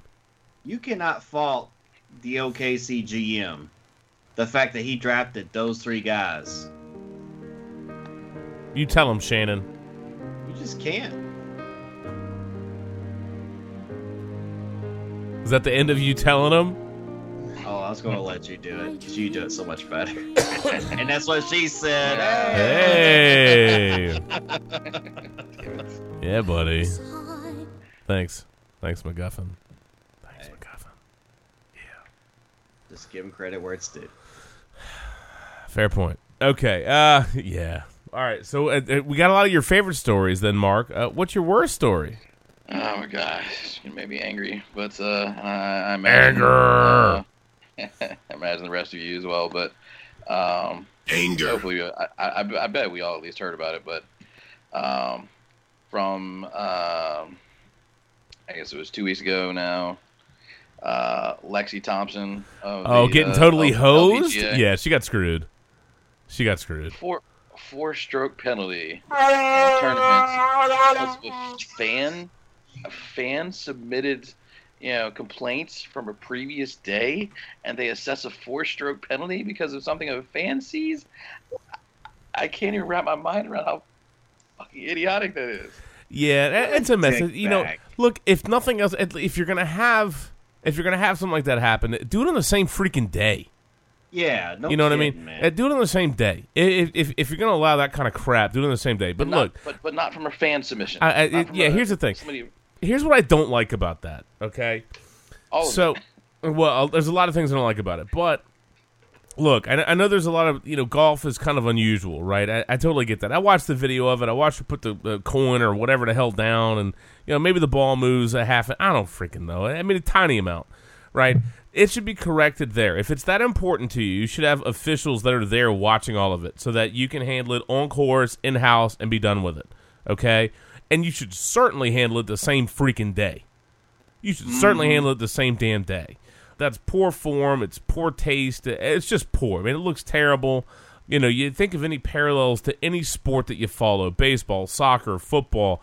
I mean, God bless. You know how much literature Whitfield wrote about the damn Fail Mary? Did you see the NFL changing anything the end of that game because of that? Hell no. Hell no. Right? Yeah, I mean, you don't, man. You know, officiating and, and, and this interplay between you know, sometimes uh, you know accidents on on field or on course or on pitch or whatever. Uh, look, it- it's an imperfect thing, right? But if it's that important to you, have people there to monitor it. Okay. the The other thing is this: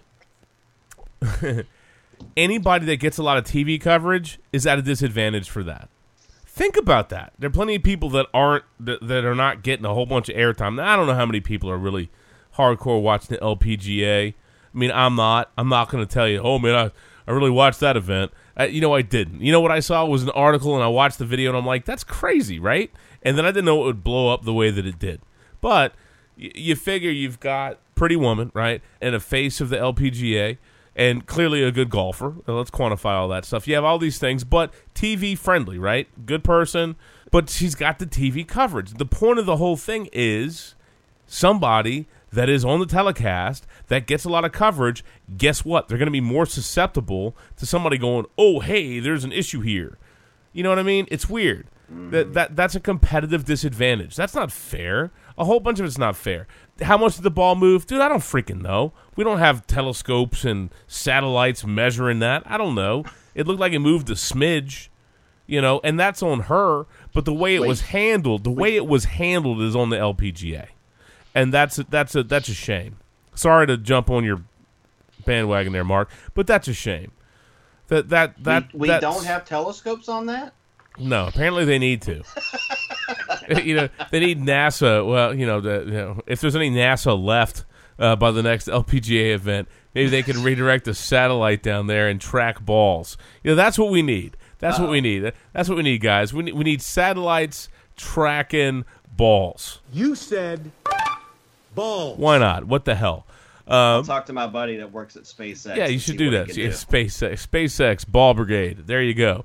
You have a new profit director for them. You said yeah, the SpaceX Ball Brigade, man. I'm telling you. You know, I mean, it, but it, but it's just that whole sequence of events is screwy, man. Uh, you know, I, I'm not saying she's in the right for how she, you know, picked up and repositioned, whatever, man. Yeah, th- there's an issue with that. That's fine. But the thing is, it should be corrected the same day, and it should be corrected by an official on tour, on course there.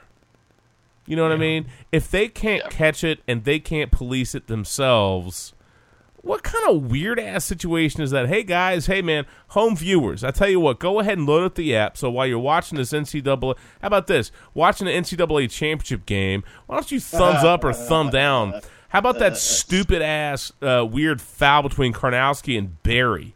How about that one, where he got a flagrant one? How about that? When Berry went to steal the ball from the dude and he's going for the ball and yeah, he hits him in the head. And then they stop the freaking game and they're like, oh no, let's have a foul on Berry and a flagrant one on Karnowski because that makes sense. Let's write in about Mhm. that. Thanks. Thanks, guys. I mean, it just it's just would that would that ever fly? Of course not. That would No. absolutely never No. fly in NCAA No. basketball. And I mean, I, I you know, and, and this I don't really necessarily want to turn the conversation into this, but I mean, I even think just in general, I can't think of any like professional No. men's sport where this would possibly have occurred that the uh, I mean men's golf. I mean this that that wouldn't I, happen. I could I- I don't swear I could swear Tiger Woods got dinged by one of those too. but by a fan, but by, by, By, a fan. I could swear Tiger Woods got dinged by a fan know. one time. I'd, I'd have to look at look into that. I we'd- he was we'd- we'd have to look- Yeah, yeah, yeah. He, he he was he was you know certainly you know highlighted by you know as one of the people tweeting you know pretty immediately after it you know rooting for uh rooting for her and and you know saying you know. Uh, this is absolute nonsense, but you know, go on and win it anyway. And, and to her credit, I mean, she battled. I mean, the uh, you know, again for people, and I don't think any of us are huge golf guys. I, We're I, not. You know, follow golf a little bit, but I mean, um, you know, four-stroke penalty is, is huge. That's massive. Huge.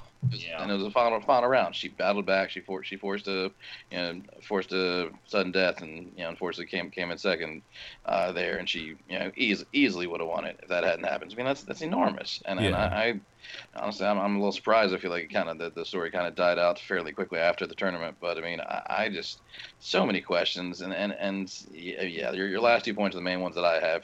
That a I just can't fathom any any other sport, or especially any any men's sport, where you know this would possibly fly, where, where people wouldn't you know be absolutely you know throwing a you know uh, a massive you know overtaking of you know how in the hell is this being allowed a fan, and how how, how does that fan feel about themselves? Like I, I that's I mean first off that just seems incredibly just shitty and stupid, and and why but but how is that? I, I just love to see them prove like how this is something that's allowed in their rules. I, I mean, how much it's free bizarre. time do you have right. to A, watch golf, and B, be able to DVR forward, reverse, forward, reverse just to make sure you got it right? And then C, call the damn club Right. and then be like, oh, by the way.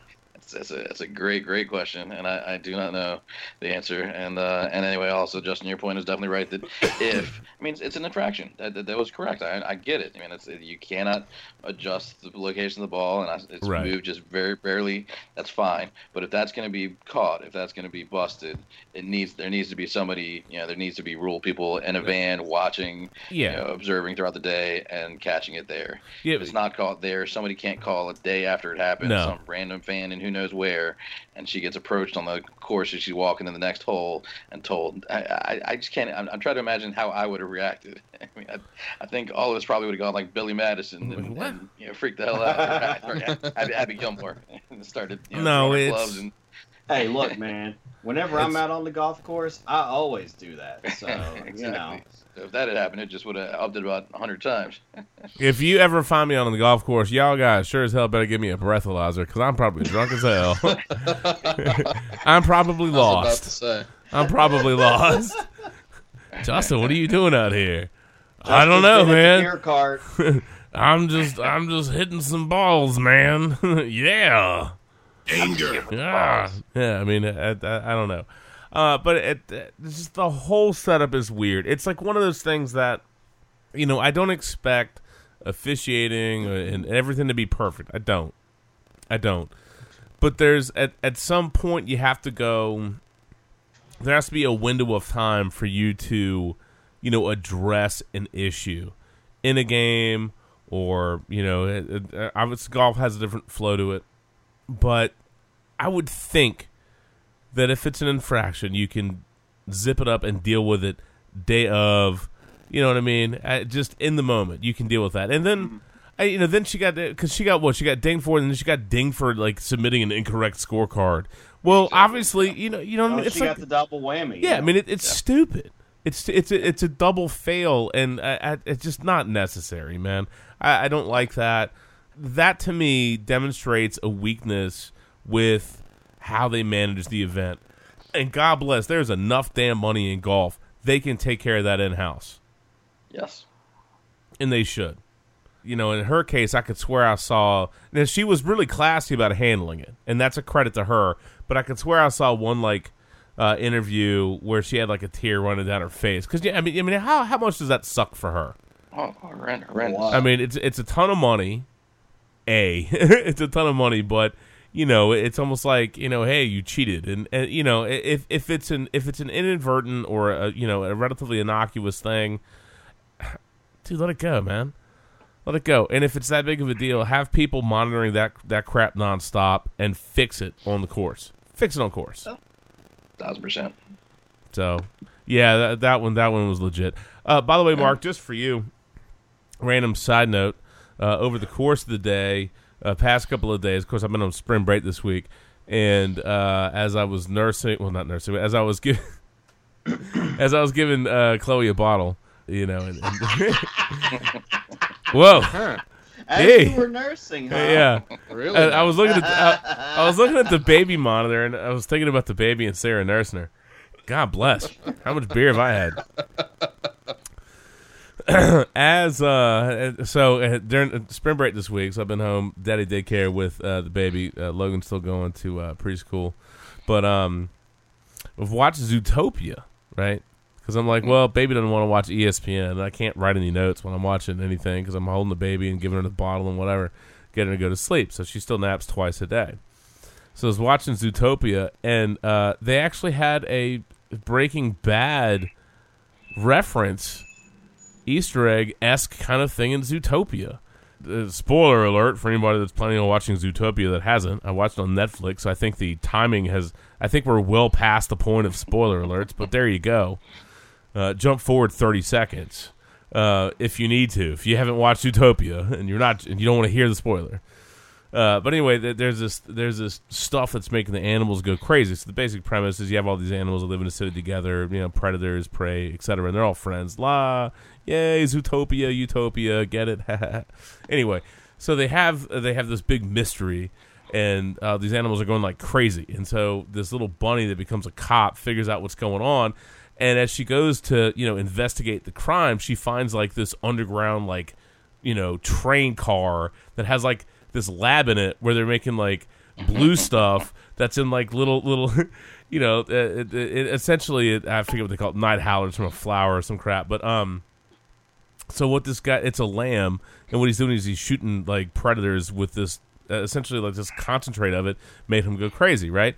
But there's a point where he's making this stuff and he's dressed up in a suit and whatever and then there's a knock on the door and he goes and answers it and, and it's uh, walter and jesse are the other two coming down to the lab I, I about fell over laughing. I'm like i can't believe they had like that kind of a reference in a disney movie in what looks to be this underground lab where they're making this weird stuff that kind of you know, blue collar i thought it was great i thought that was brilliant and that was the first thing I thought of. And wh- when I saw that, I was like, I got to tell Mark that in Zootopia there's a Breaking Bad reference.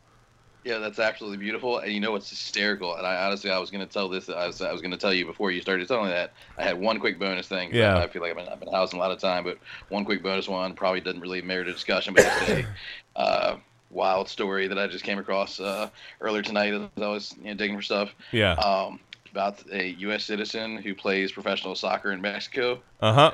Yeah. yeah, I got I was- this. uh, It's I'm actually sure- pulled I'm up sure- for me right now. I was gonna say, I'm sure Justin's probably seen it. Uh-huh. Um, but that he was busted by Border Patrol with 48 pounds of meth in his car. 48 pounds of meth. Good lord! They said uh, they were they were doing a you know routine search and uh, that his uh, spare tire they noticed was not a normal weight and had hard spots and so and then they initially found 28 pounds of meth and so then of course they inspected further and found an additional almost 20 pounds.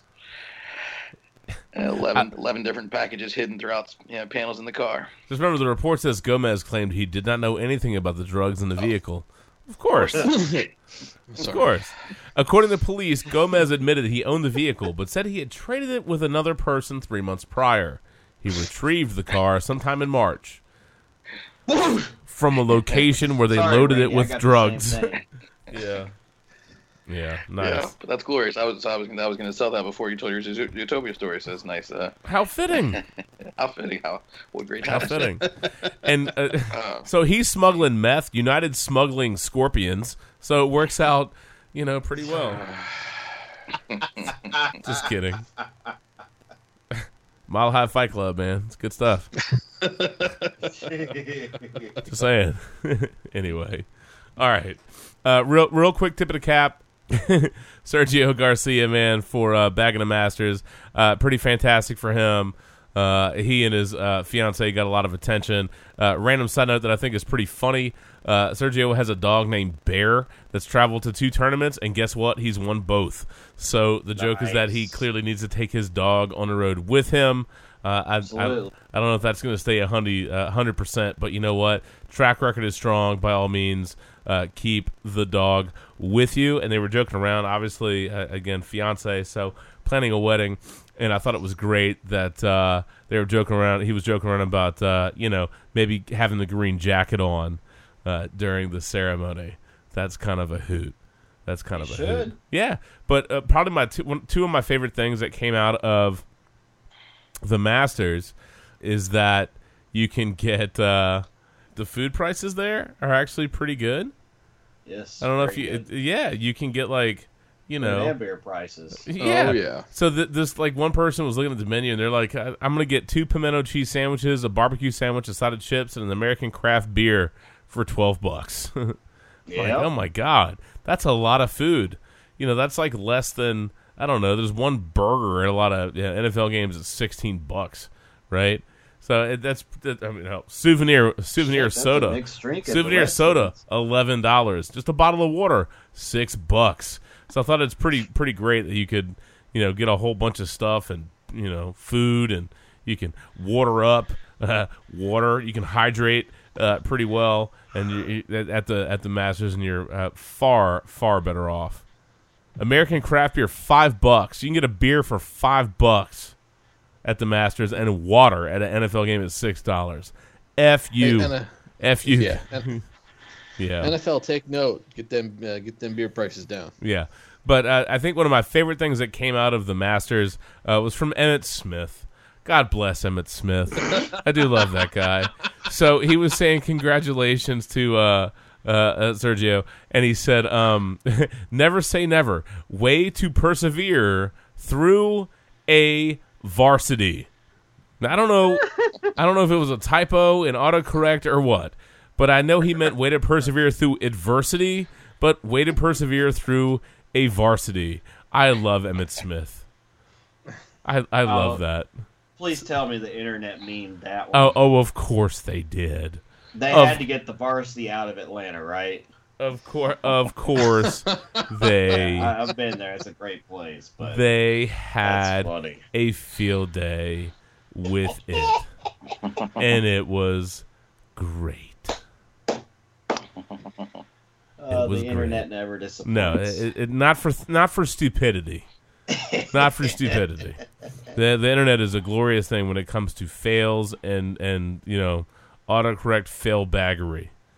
Way to persevere through a varsity. So says Emmitt Smith. Debacled.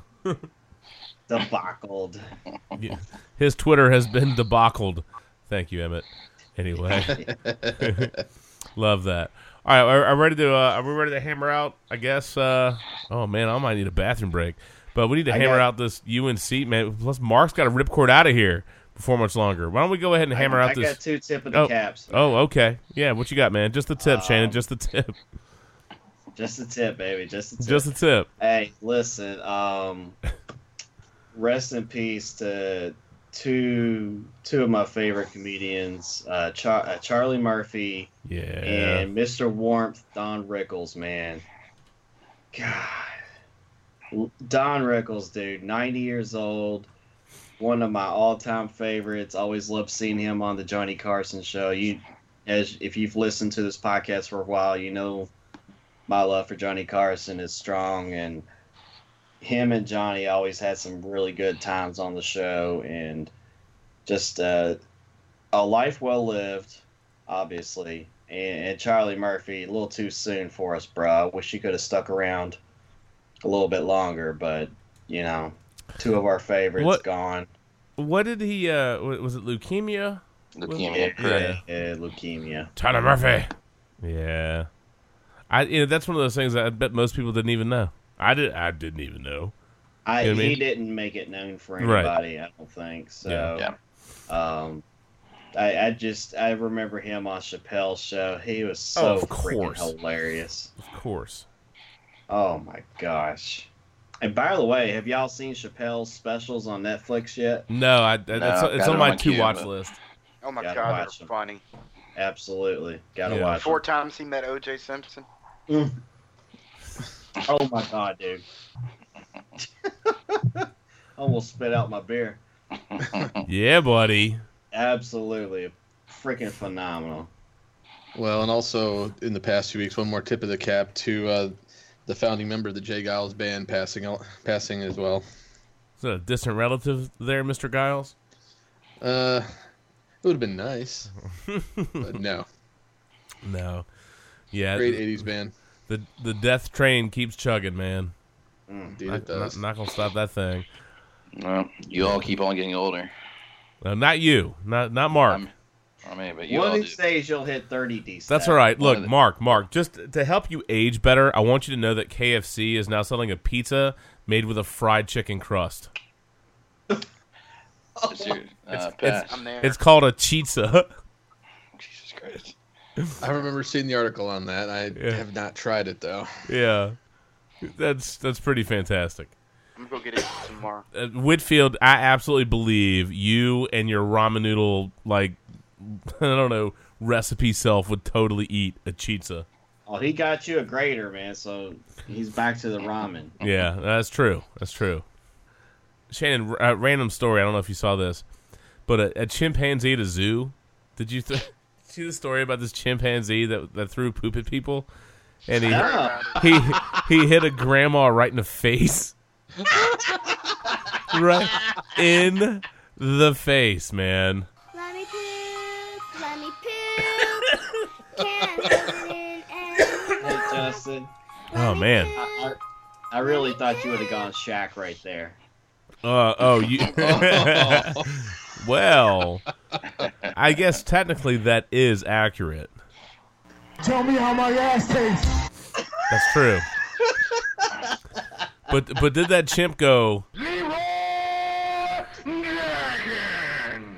for launching lobbing that bomb? I, I want to know. I, I,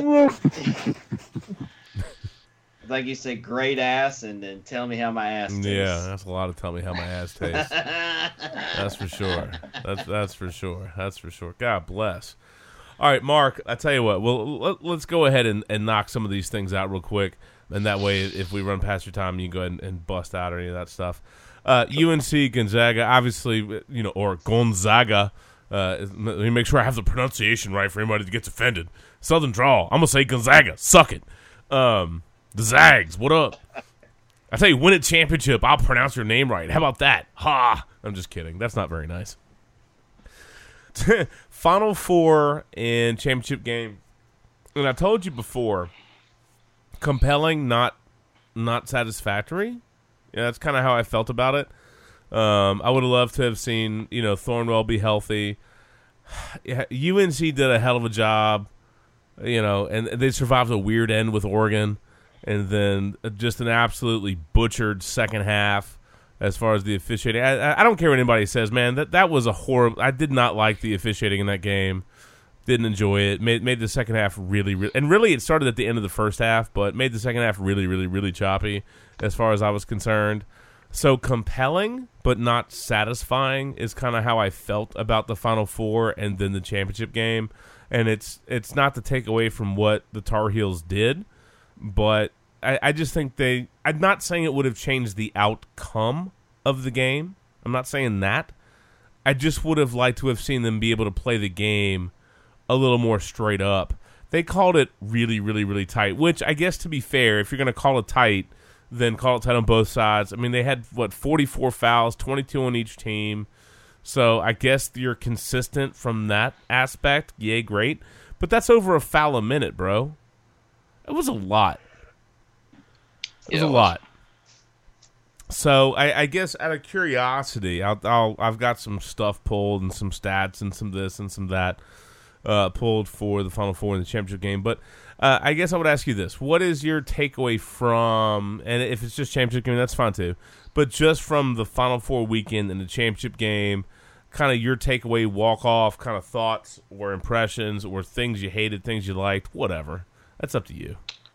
Um, I'll probably keep it pretty pretty general. It's not definitely, yeah, admittedly, it's not not quite as fresh in my brain.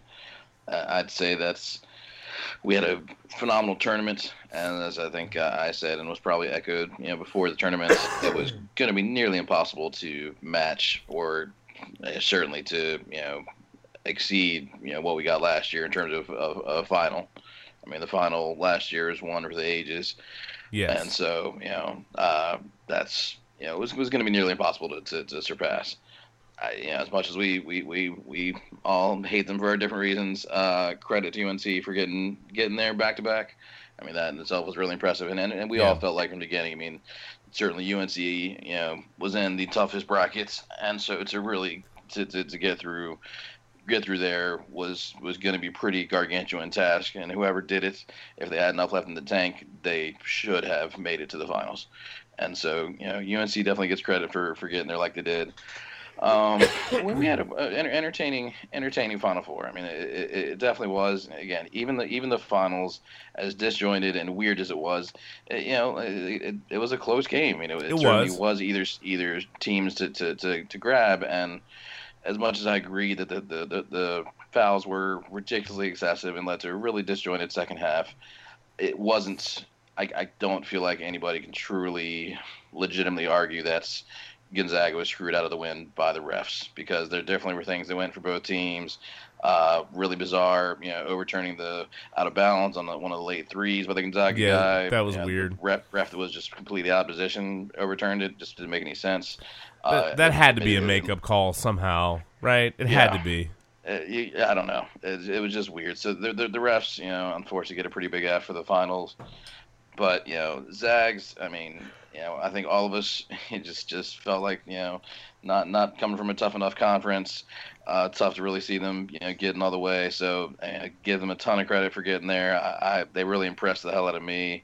But you know, Beardo couldn't make anything in the first half. He was so, Beardo. he was so close. I, I love me some Beardo.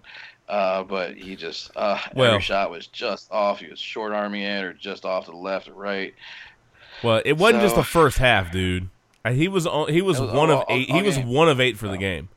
Oh yeah, One all of eight. game. and that, that's but I mean it felt like both teams. I mean, there's just nobody was really playing peak basketball. I don't know if they just they they'd all ex- expended themselves prior. I recognize it's the tournament's long, uh, but uh, both teams were just it was it was ugly basketball. So I mean, it wasn't it was it was compelling from being competitive.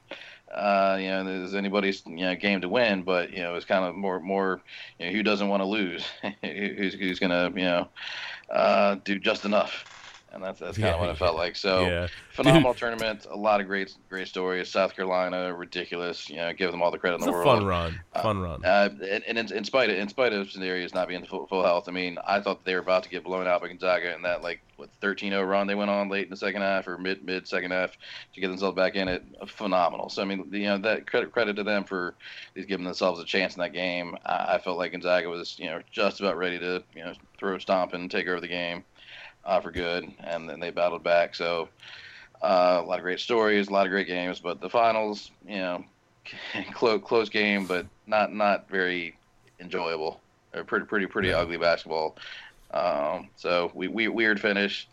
Um, but you know, credit UNC. They, they they did what they had to do in the last three minutes of the game to you know take over and win it. Uh, Jackson, he, he's a hell of a player. Uh, yeah. Um, Justin Jackson was a on point. Of, give him a lot of credit. Uh, he, he's a he's a scary player. I think that the, my, my favorite play of that entire game was, uh, I feel like it was about like five maybe five or six minutes left in the game. Mm-hmm. He did that really just kind of bizarro shot almost, but kind of like scoop layup from the right hand side. That was just an incredibly bizarre angle that just not a lot of guys can make that shot. So he, he's he's a hell of a talent. So credit credit credit to Carolina. Hate them so much. Uh, hope they fizzle out so bad next year. You hope they get the death penalty. Sure, why not? yeah, why not? That's funny. Um, you know, it, again, it's one of those things that's just compelling, uh, not fully satisfying. That's not North Carolina's fault. It's not Gonzaga's fault. It's I, I just don't like how the first half ended and how the majority of the second half was called. Um, how much does that impact the end result? I don't know. It just it was a tough. That was a tough game to watch. That was a tough. Uh, game flow was tough. A lot of fouls. just uh, you know, I, I'm just disappointed from that aspect. And I, look, I know you got a lot of bigs, you got a lot of bodies, and you know uh, Gonzaga has certainly been able to absorb some fouls, as has North Carolina. Those are two teams, obviously, with some depth, both with pretty meaty rotations, and that's fine. I think it was. Uh, I think it was Bilas. I think it was Jay Bilas that was talking about how UNC would wear you out. They'll wear you out and foul you out. And, you know, th- I mean, that was legit for what that game was because they got Karnowski, Collins, and I think their other big is named Williams. They got all three of the bigs for, at one point, all three of the bigs for Gonzaga had four fouls. You know, I mean, it, it, it was just, it was tough. So the Tar Heels, uh, third team to win six national championships. Of course, you got Kentucky, uh, UCLA, um, UNC with six, and of course that gets them one up uh, over Duke. Uh, UNC is six and five in title games. Duke's five and six. Uh, the six for the Tar Heels, the third for Roy Williams, but at least Coach K has five. So you got two more to go, Roy. if you don't get a death penalty, I'm just saying. Um, also, kind of neat stuff. Uh, UNC, of course, they they lost last year, so they won the title after losing the championship game the year prior. The other teams that have done that. Anybody want to take a guess at the three other teams that have won the championship after losing in the championship game the year prior? Duke 91. Duke ninety one. That's one of them. Kentucky. Kentucky, Kentucky 98. That's that's that's two of them. UNLV. Not UNLV. Mm-mm. Kansas. Nope. North Carolina in 82. Mm-hmm. Ah. Yep. Makes sense. Mm-hmm. This is also the 123rd tournament win for UNC. They are one shy of uh, tying Kentucky for the most all time. Shannon, they're coming for you guys. Coming for you. But yeah, uh, yeah, have some vacated pretty soon. yeah, maybe, uh, could be. But you know, I, I, I kind of went back through this game just as a little bit of a refresher to kind of feel it back out before we talked about it tonight. And you know, I'm just watching Karnowski, and it's like it, it's one thing to talk about guys not being able to hit threes, but that dude couldn't hit freaking layups, man. You know, he he was 0 of 7 on post up plays versus the Tar Heels. He had nine points on one of eight shooting, nine rebounds, four fouls, and four turnovers. He had a tough time with Meeks getting shots up and over that guy. Um, you know, but Karnowski's a big dude. We talked about it. We laughed about it. Of course, we, we like looking at Mark's gigantic ass, you know, bush beard that he's got on his face and his man fro that he's got going on there and joking around about how he could play for the Zags. But, you know, I don't know if it was an issue of you know, maybe maybe uh, Gonzaga just hadn't had to deal with somebody, a, a, team that had as much size as the Tar Heels did. They certainly seemed to struggle with it. Tired legs, maybe. Weight of expectations, maybe. But Karnowski was atrocious on the yep. offensive side of the ball. He was terrible. You know, points in the paint. UNC was like t- plus 22 points in the mm. paint, plus 10 in turnovers, and plus 14 in field goal attempts let me tell you what. it is really hard to beat a team if you are negative 22 points in the paint, negative 10 turnovers, and negative 14 in field goal attempts. Uh-huh. You know what I mean? And Gonzaga held in tight through that game, but God bless, man. Um, Carolina, you know, handled a lot of things, and that that was, let's be honest, gentlemen, that wasn't kind of an ugly basketball game. All right, oh, yeah. it, it was, and you know, when when I watched it back again, as much as I hated the officiating in the second half, I did then, I do now. Um, Gonzaga looked like crap to start the second half. Some of that's a credit to UNC, and some of it's just I don't know what the hell happened to, to you know Gonzaga coming out of the locker room, and they were sloppy and they were slow. They were zero and five out of the gate. They had two turnovers. They had three fouls. UNC had an 8-0 run at just at, you know to begin the second half. They had a 17-5 stretch uh, going back to the end of the first half into the second half. You know, it's tough. Um, obviously, it was a pretty tight game for the most part. You know, Zags came back, and it, I mean, it was 65-65 with a buck 40 to go. 65-65. And, you know, it, it really, it, again, compelling I don't know how satisfying the game is. Compelling though. You know, Hicks got a shot off to put UNC up 68-65. Um, Gonzaga had the ball. Williams Goss took a just a tough shot. He of course had that little weird ankle roll thing, and you know, and, and gutted a lot of stuff out. It got blocked by Meeks. It's just off to the races. You know, they, they uh, UNC got the ball down to Justin Jackson for a dunk to really largely kind of seal the deal. and then uh, Gonzaga turned the ball over again, trying to get it down the court. I mean, it was it was just tough. Um, so it got away from them pretty quickly right at the end. And you know, it's one of those things. I don't. I don't. know, Were they too aggressive, trying to get the point, trying to get that shot? I don't know. But it, you know, certainly a credit to UNC for gutting out that W in an ugly ass second half. I mean, both teams were in the, in the double bonus with over 12 minutes left. Oh wow. By the way, UNC was four of 27 from the uh, three point line. They're the first team to ever win the national championship in the three point era, shooting under 30 percent from three from three points in the tournament. uh, ouch. Uh, Gonzaga also, by the way, 18 points in the paint, and they were three of 11 on layups and dunks. Yes, three of 11. Three of 11. You're not Yeah, going to you win a lot of games. that. No, uh, it, it, it was tough. Uh, Shannon, I know, I know you look like you need to uh, go ahead and Gus Farrat the wall behind you. Um, I do, dude. You don't you don't have any coffee, but what what's just your takeaway from the you know Final Four championship game, whatever, uh, with this? I mean, I know we can give kudos to UNC. You know, yay, golf clap for you. Enjoy it, Tar Heels fans. You you should. You absolutely should. Let, let But- me just save you the effort, Justin. Kudos to UNC. I did. I have not seen a minute of the Final Four or the championship game. Wow, Oh, that's right. you were in Iceland. No, you hated No, everybody because in Kentucky was out. The night of the Final Four, I had to drop Amber off at the airport, and You didn't when DVR it? Yeah, and when I stayed over that night, I didn't have uh, the person didn't have uh, the game on. Come on, man. And then You got mo- Monday night, I mean, I had the kids by myself Monday night, and I don't, I don't know, dude. I just I, after that loss, like it's just one of those that just punches you in the gut, and you're just like, Sure. I'm done. Like I was just done. Really, Yeah. Shannon. Didn't feel I like know. teaching your kids any new uh, swear words. They they heard it. Like I say, they. oh, I'll tell you what. What? They watched Moana, and uh, Moana says, "Son of a," and Katie's like, "What? What comes after that?" And Amber's like, "Well, it's a bad word." She goes, "Well, I know that, but biscuit. Son of a biscuit. Son of a biscuit. That's right. but um, yeah, I mean, I'll, I'll give you." Frickin' dog! it sucks for South Carolina that Thornwell wasn't 100. I mean, you don't get that opportunity that often. he Obviously, he 'cause wasn't that right. was- You watched that game, you knew he wasn't right. And um, you know, UNC just they were battle tested. Okay, I'll give them that.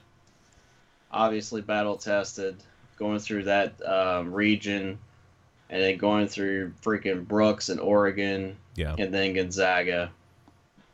Um, those guys were battle tested. Congratulations. You better hope your academic scandal doesn't strip you of that title. That's funny. That's funny. I did like. Uh, I, I don't know what's going to happen with that that whole academic scandal. I have no idea, man. It, it's just weird. Either They're gonna get by with it. That's exactly what's gonna happen. well, you know what? Either either levy some kind of penalty or, or get the hell off uh, over it and let it go. Exactly. You know what Do I mean? something. Do something with it, or, or you know, it's the old proverbial shit or get off the pot. You know what I mean? You just took the words right out of my Yeah. mouth, Justin. I was Shit or gonna get off say the pot, shit. dude. Yeah, exactly. It's it's t- you know what I mean. Uh, how long has that thing been hanging over UNC? Like ten years, fifteen years, dude. Do something, man. You got kids that were born at the beginning of this thing. They're going. They're, they're now going to UNC. but like, hell, cool. Can I take that class? Sweet, man. Appreciate it. You know, just figure it out. Figure it out. Figure it out. Or get over it. I mean, Roy Williams uh, called the Maryland president a double idiot. I did. Good old Roy. I hope he said "dad gum" somewhere in there too. You know, you know, I, I would love it if like Roy Williams sounded like Mater from Cars. You know what I mean? that I think would that I think would be pretty funny. Dad gum. That'd be great. Uh, anyway, the the Maryland you know president talked about uh, you know the death penalty, which is kind of an yeah, that's a pretty that's a pretty strong statement. Um, it is. And, and perhaps old Roy can just shake it off. Oh, Roy. This is for you from Shannon.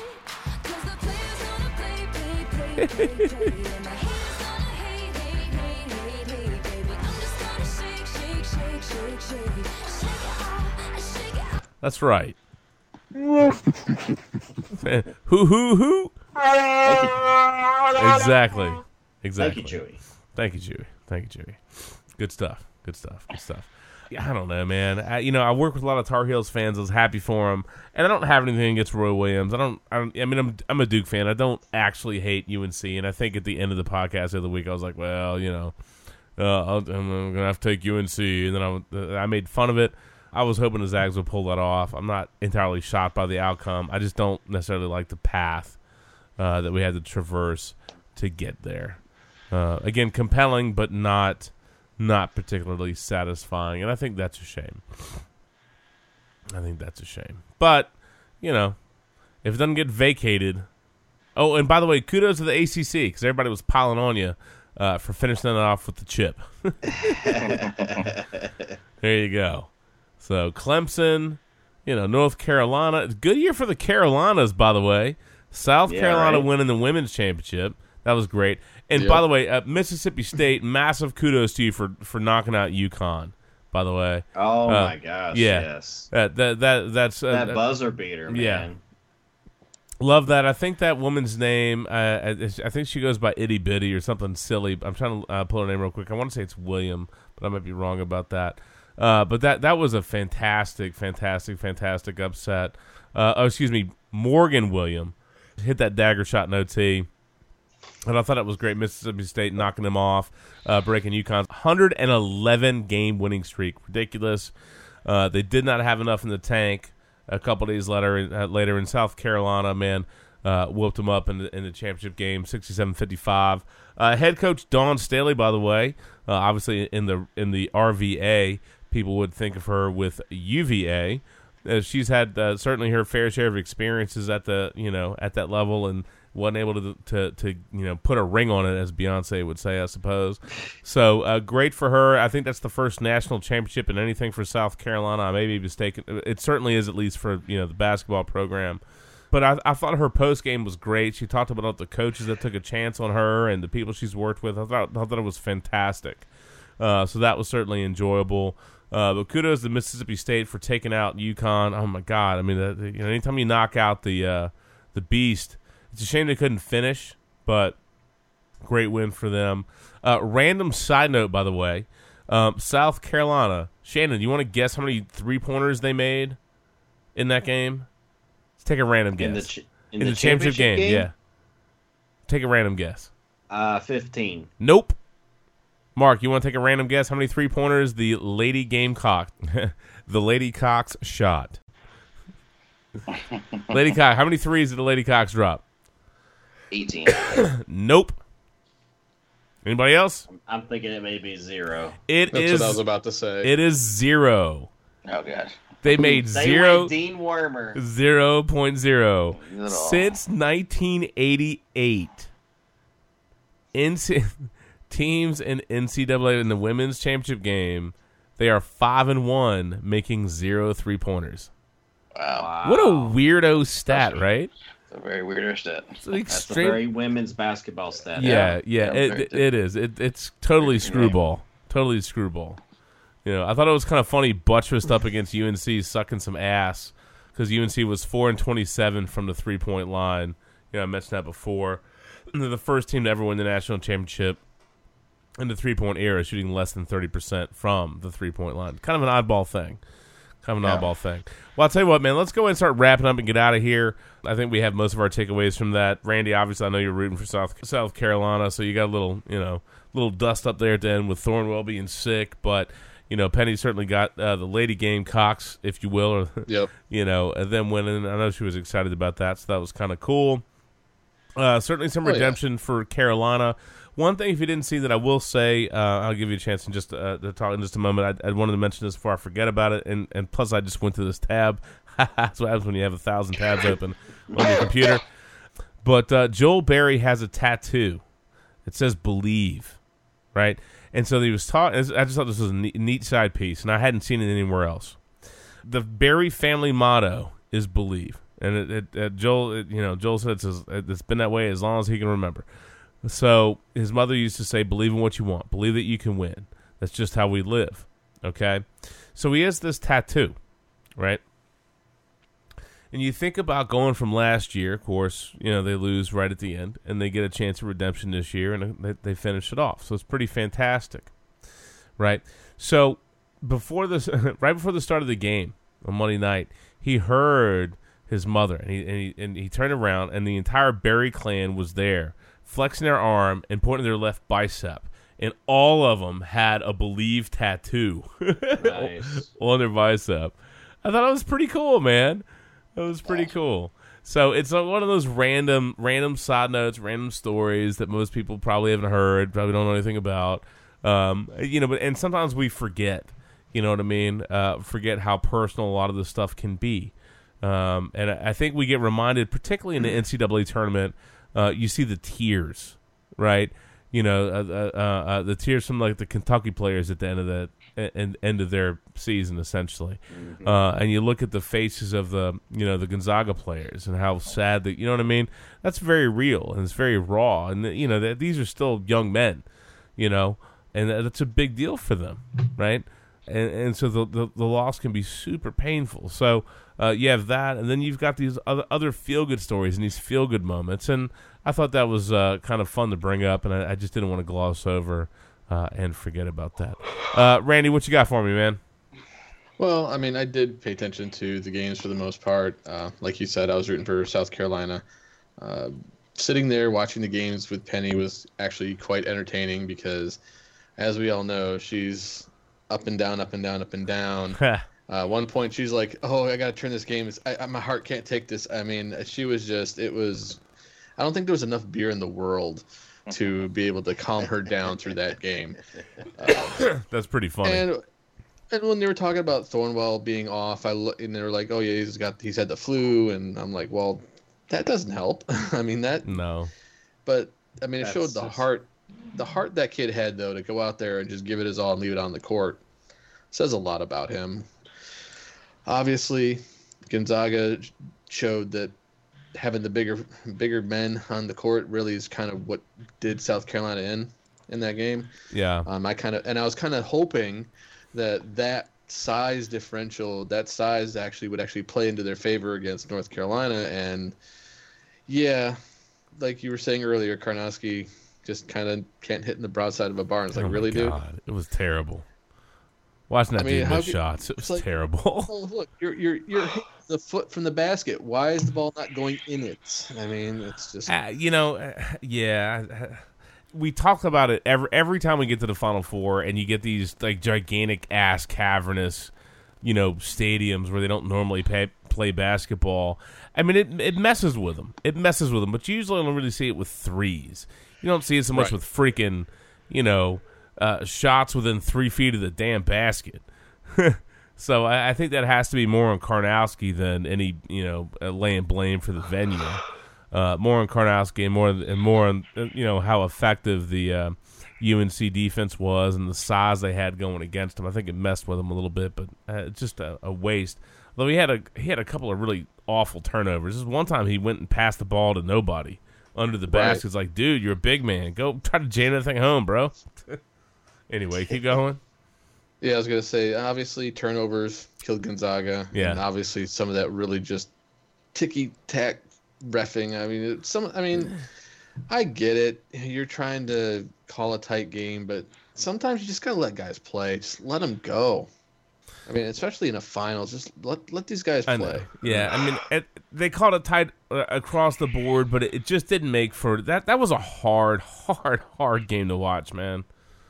It just But it, it, wasn't it contributed satisfying. to making it look ugly. That was the whole. That Yeah. was the problem. It's like the Yeah. the momentum. No one could gain any real momentum because it was just foul, foul, foul, foul, foul. I mean, there's no rhythm. Nope, nope. Disjointed second half. Uh, again, kudos to UNC. Quality win. I'm not going to take that away. Um, compelling championship game. I just, you know, uh, it, it's just a shame it couldn't have more of a flow and a more go at at 'em, go get get 'em kind of deal. But it's what it is. I is. mean, you know, it might have been only a six point loss, but it felt like it was just actually so much worse than it really was. Yeah. Well, once it got away from at the end. That's I what she mean, said. Yeah, yeah, yeah, buddy. I do like I do like this uh, one tweet. While the team shook hands, refs just called two more fouls. I also like this one. I hope none of these refs have local businesses with Facebook pages. That's a clearly a nod to that dude. I forget the guy's name. The guy that ref that that uh, Kentucky Kentucky game, getting uh, yeah. Unfortunately, the, the worst uh, part of Kentucky fandom got to those folks. Uh, I think it was John Higgins. That- Well, that's that's that, that's unfortunate. That's embarrassing. you know that meme with like the dude kind of putting a finger to the side of his head and like he's thinking. And so uh, I saw one guy that tweeted out and said, uh, "Hashtag National Championship refs. Uh, you can't miss a foul if you call everything. You know what I mean? And can't miss a foul if you call everything. It, it felt accurate. Uh, and then uh, UNC professors have given the refs an A for that game. That one made me laugh. I'll be honest with you. Kind of chuckled at that. Um, I, you know, I, I, again, just rough. I mean, I, I- don't know. Uh, is, is is that really the tale of the game? I'm not sure. It just the game just would have been more satisfying if they could have just kind of gone with it. But what are you going to do? Uh, also, kudos to Frank Martin, by the way. We gave uh, South Carolina and, and old Frank a lot of gloss, but he, you know, even in defeat, I thought he had some good things to say as as far as being a leader, being a teacher, talking about you know the the kids, the students, the athletes on his team. Um, and and I pulled this real quick, and I just want to play it because uh, we're probably not revisiting this in any capacity uh, this year. Coach, first of all, congratulations on an incredible season. There are a lot of kids back home in South Carolina who are cheering their hearts out for you today. They dream of playing for you one day. What do you want to say to them as fans of you and the team, and also about how to respond to disappointments like this? And yes, you can tell he's pained by this whole kind of deal. There's something powerful when you impact others. And what these kids have done, it's pretty special. Um, when you get people to travel across the country by the masses because they believe in what you do, uh, it's powerful stuff. And they've impacted our community in an unbelievable way, which is worth so much more than the score of a game. Um, it's what it's all about. These kids are great role models. There's a lot of young kids that want to be the next Sindarius Thornwell, Justin McKie. I don't get to coach them anymore, but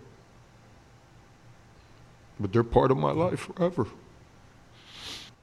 I mean, that's a lot of raw emotion, man, and It- you know, yeah. yeah, and I mean, uh, you, you can just tell how much uh, you know the the players meant to him, and obviously that was a big moment, and you know that was tough, but uh, you know, I mean, it's just one of those things, man. That the raw emotions, re- you know, very real.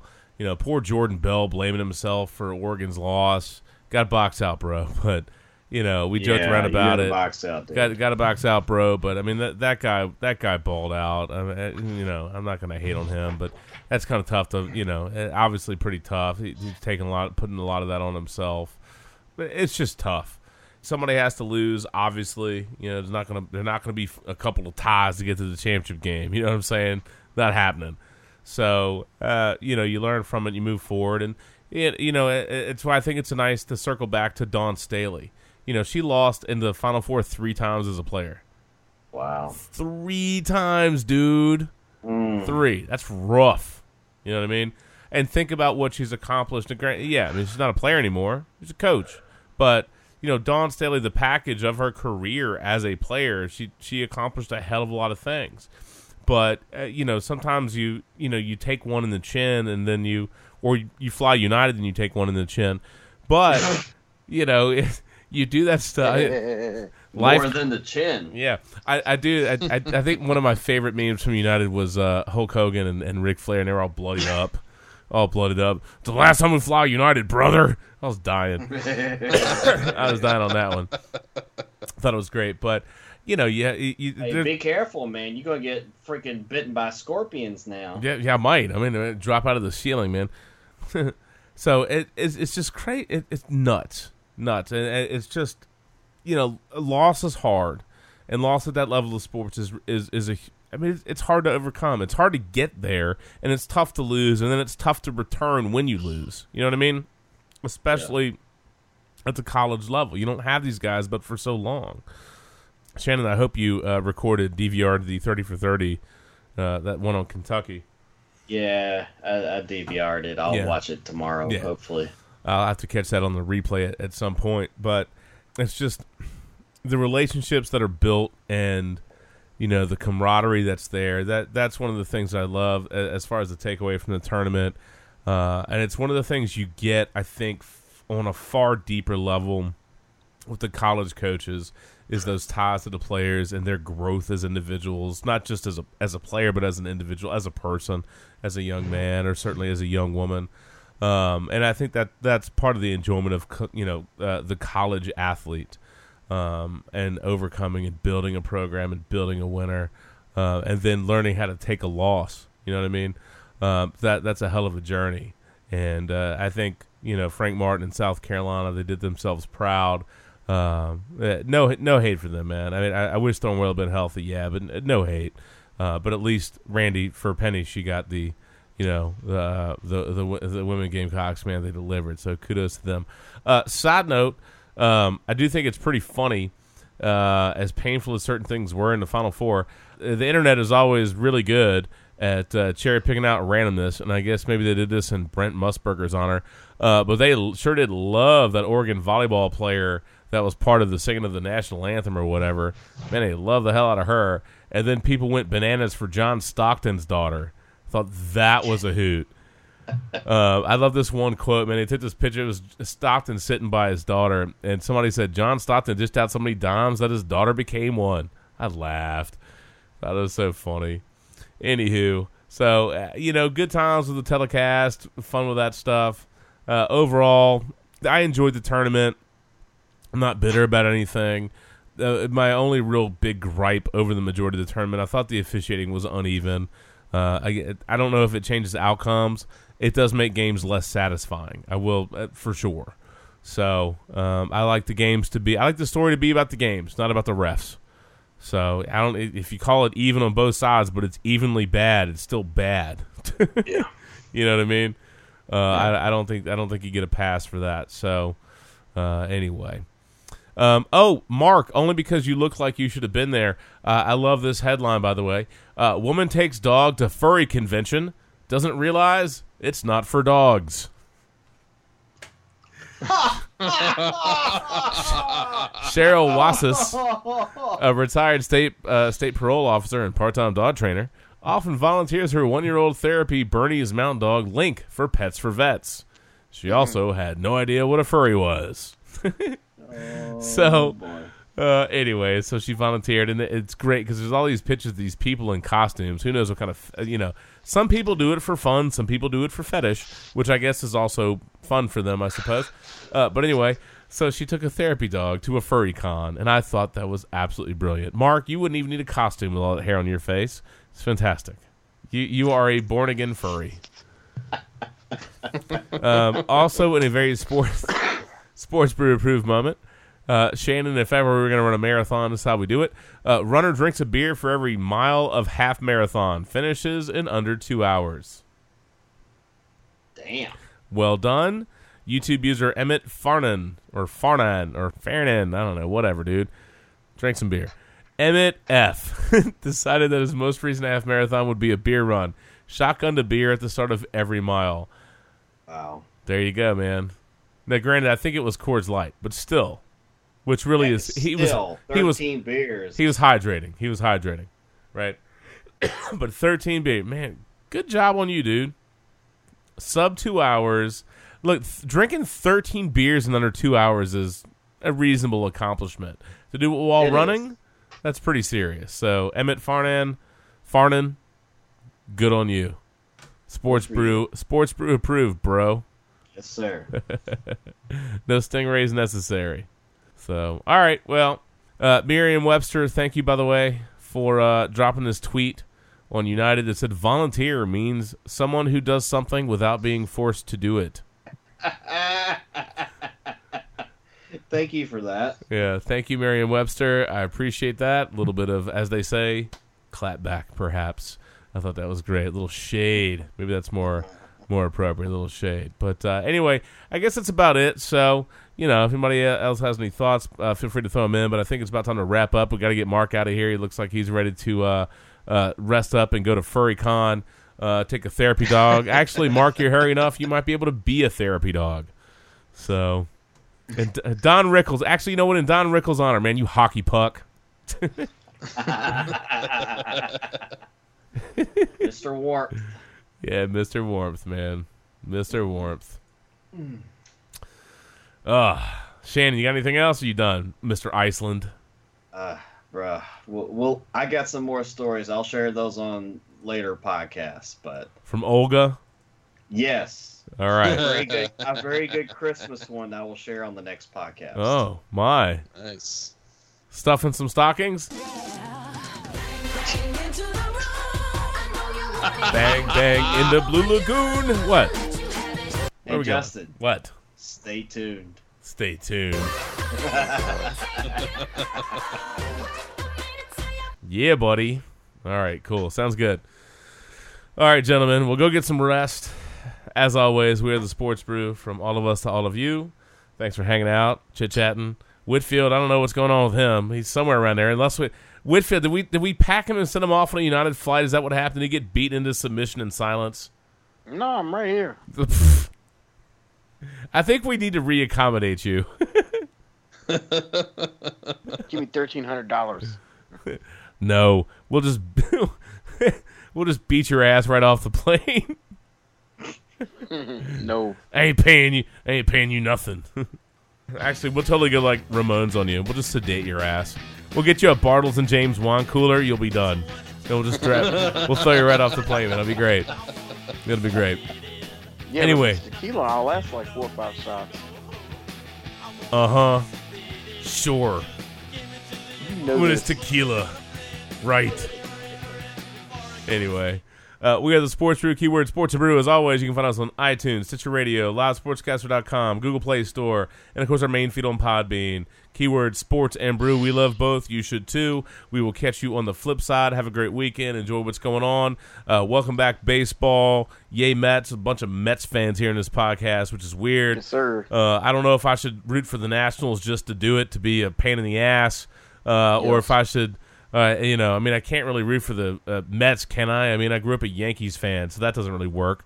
Um, I don't know who I should root for just to uh, annoy you guys. We'll have to take a vote. and by the way, Chicago Cubs, I hope you're finished celebrating your rings and your flags. Get on to this year, y'all. It's enough. anyway, all right, man. From all of us, all of you, we'll catch you on the flip side. And uh, good night. And uh, one last thing, a friend of ours had to put their dog down this week. Maya, uh, Ian Reagan. I know, I know that was tough on you guys. Um, I didn't know that. Yeah, yeah, they put her down yesterday, man. Um, Oh, wow. so, uh, didn't uh, know that. yeah, tough break. Uh, certainly a tough thing. And you know, for all the pet lovers out there, man, give that cat, that dog, whatever the heck it is. Well, be mindful of the hamster. I don't know where you want to hug that thing, but for all your other animals, just you know, give them a little, you know, good boy, good girl, give them a little pat, give them a little treat, and and enjoy a little time with your pets, man. Sometimes things take a turn, and you got to say goodbye much earlier than you expected. So, um, to Maya, tip a little little tip one back for you. That was a good puppy. That was a good dog, man. Anyway, from all of us to all of you, peace out, y'all. Catch you on the flip side. Good night, Huh. everybody. So yeah.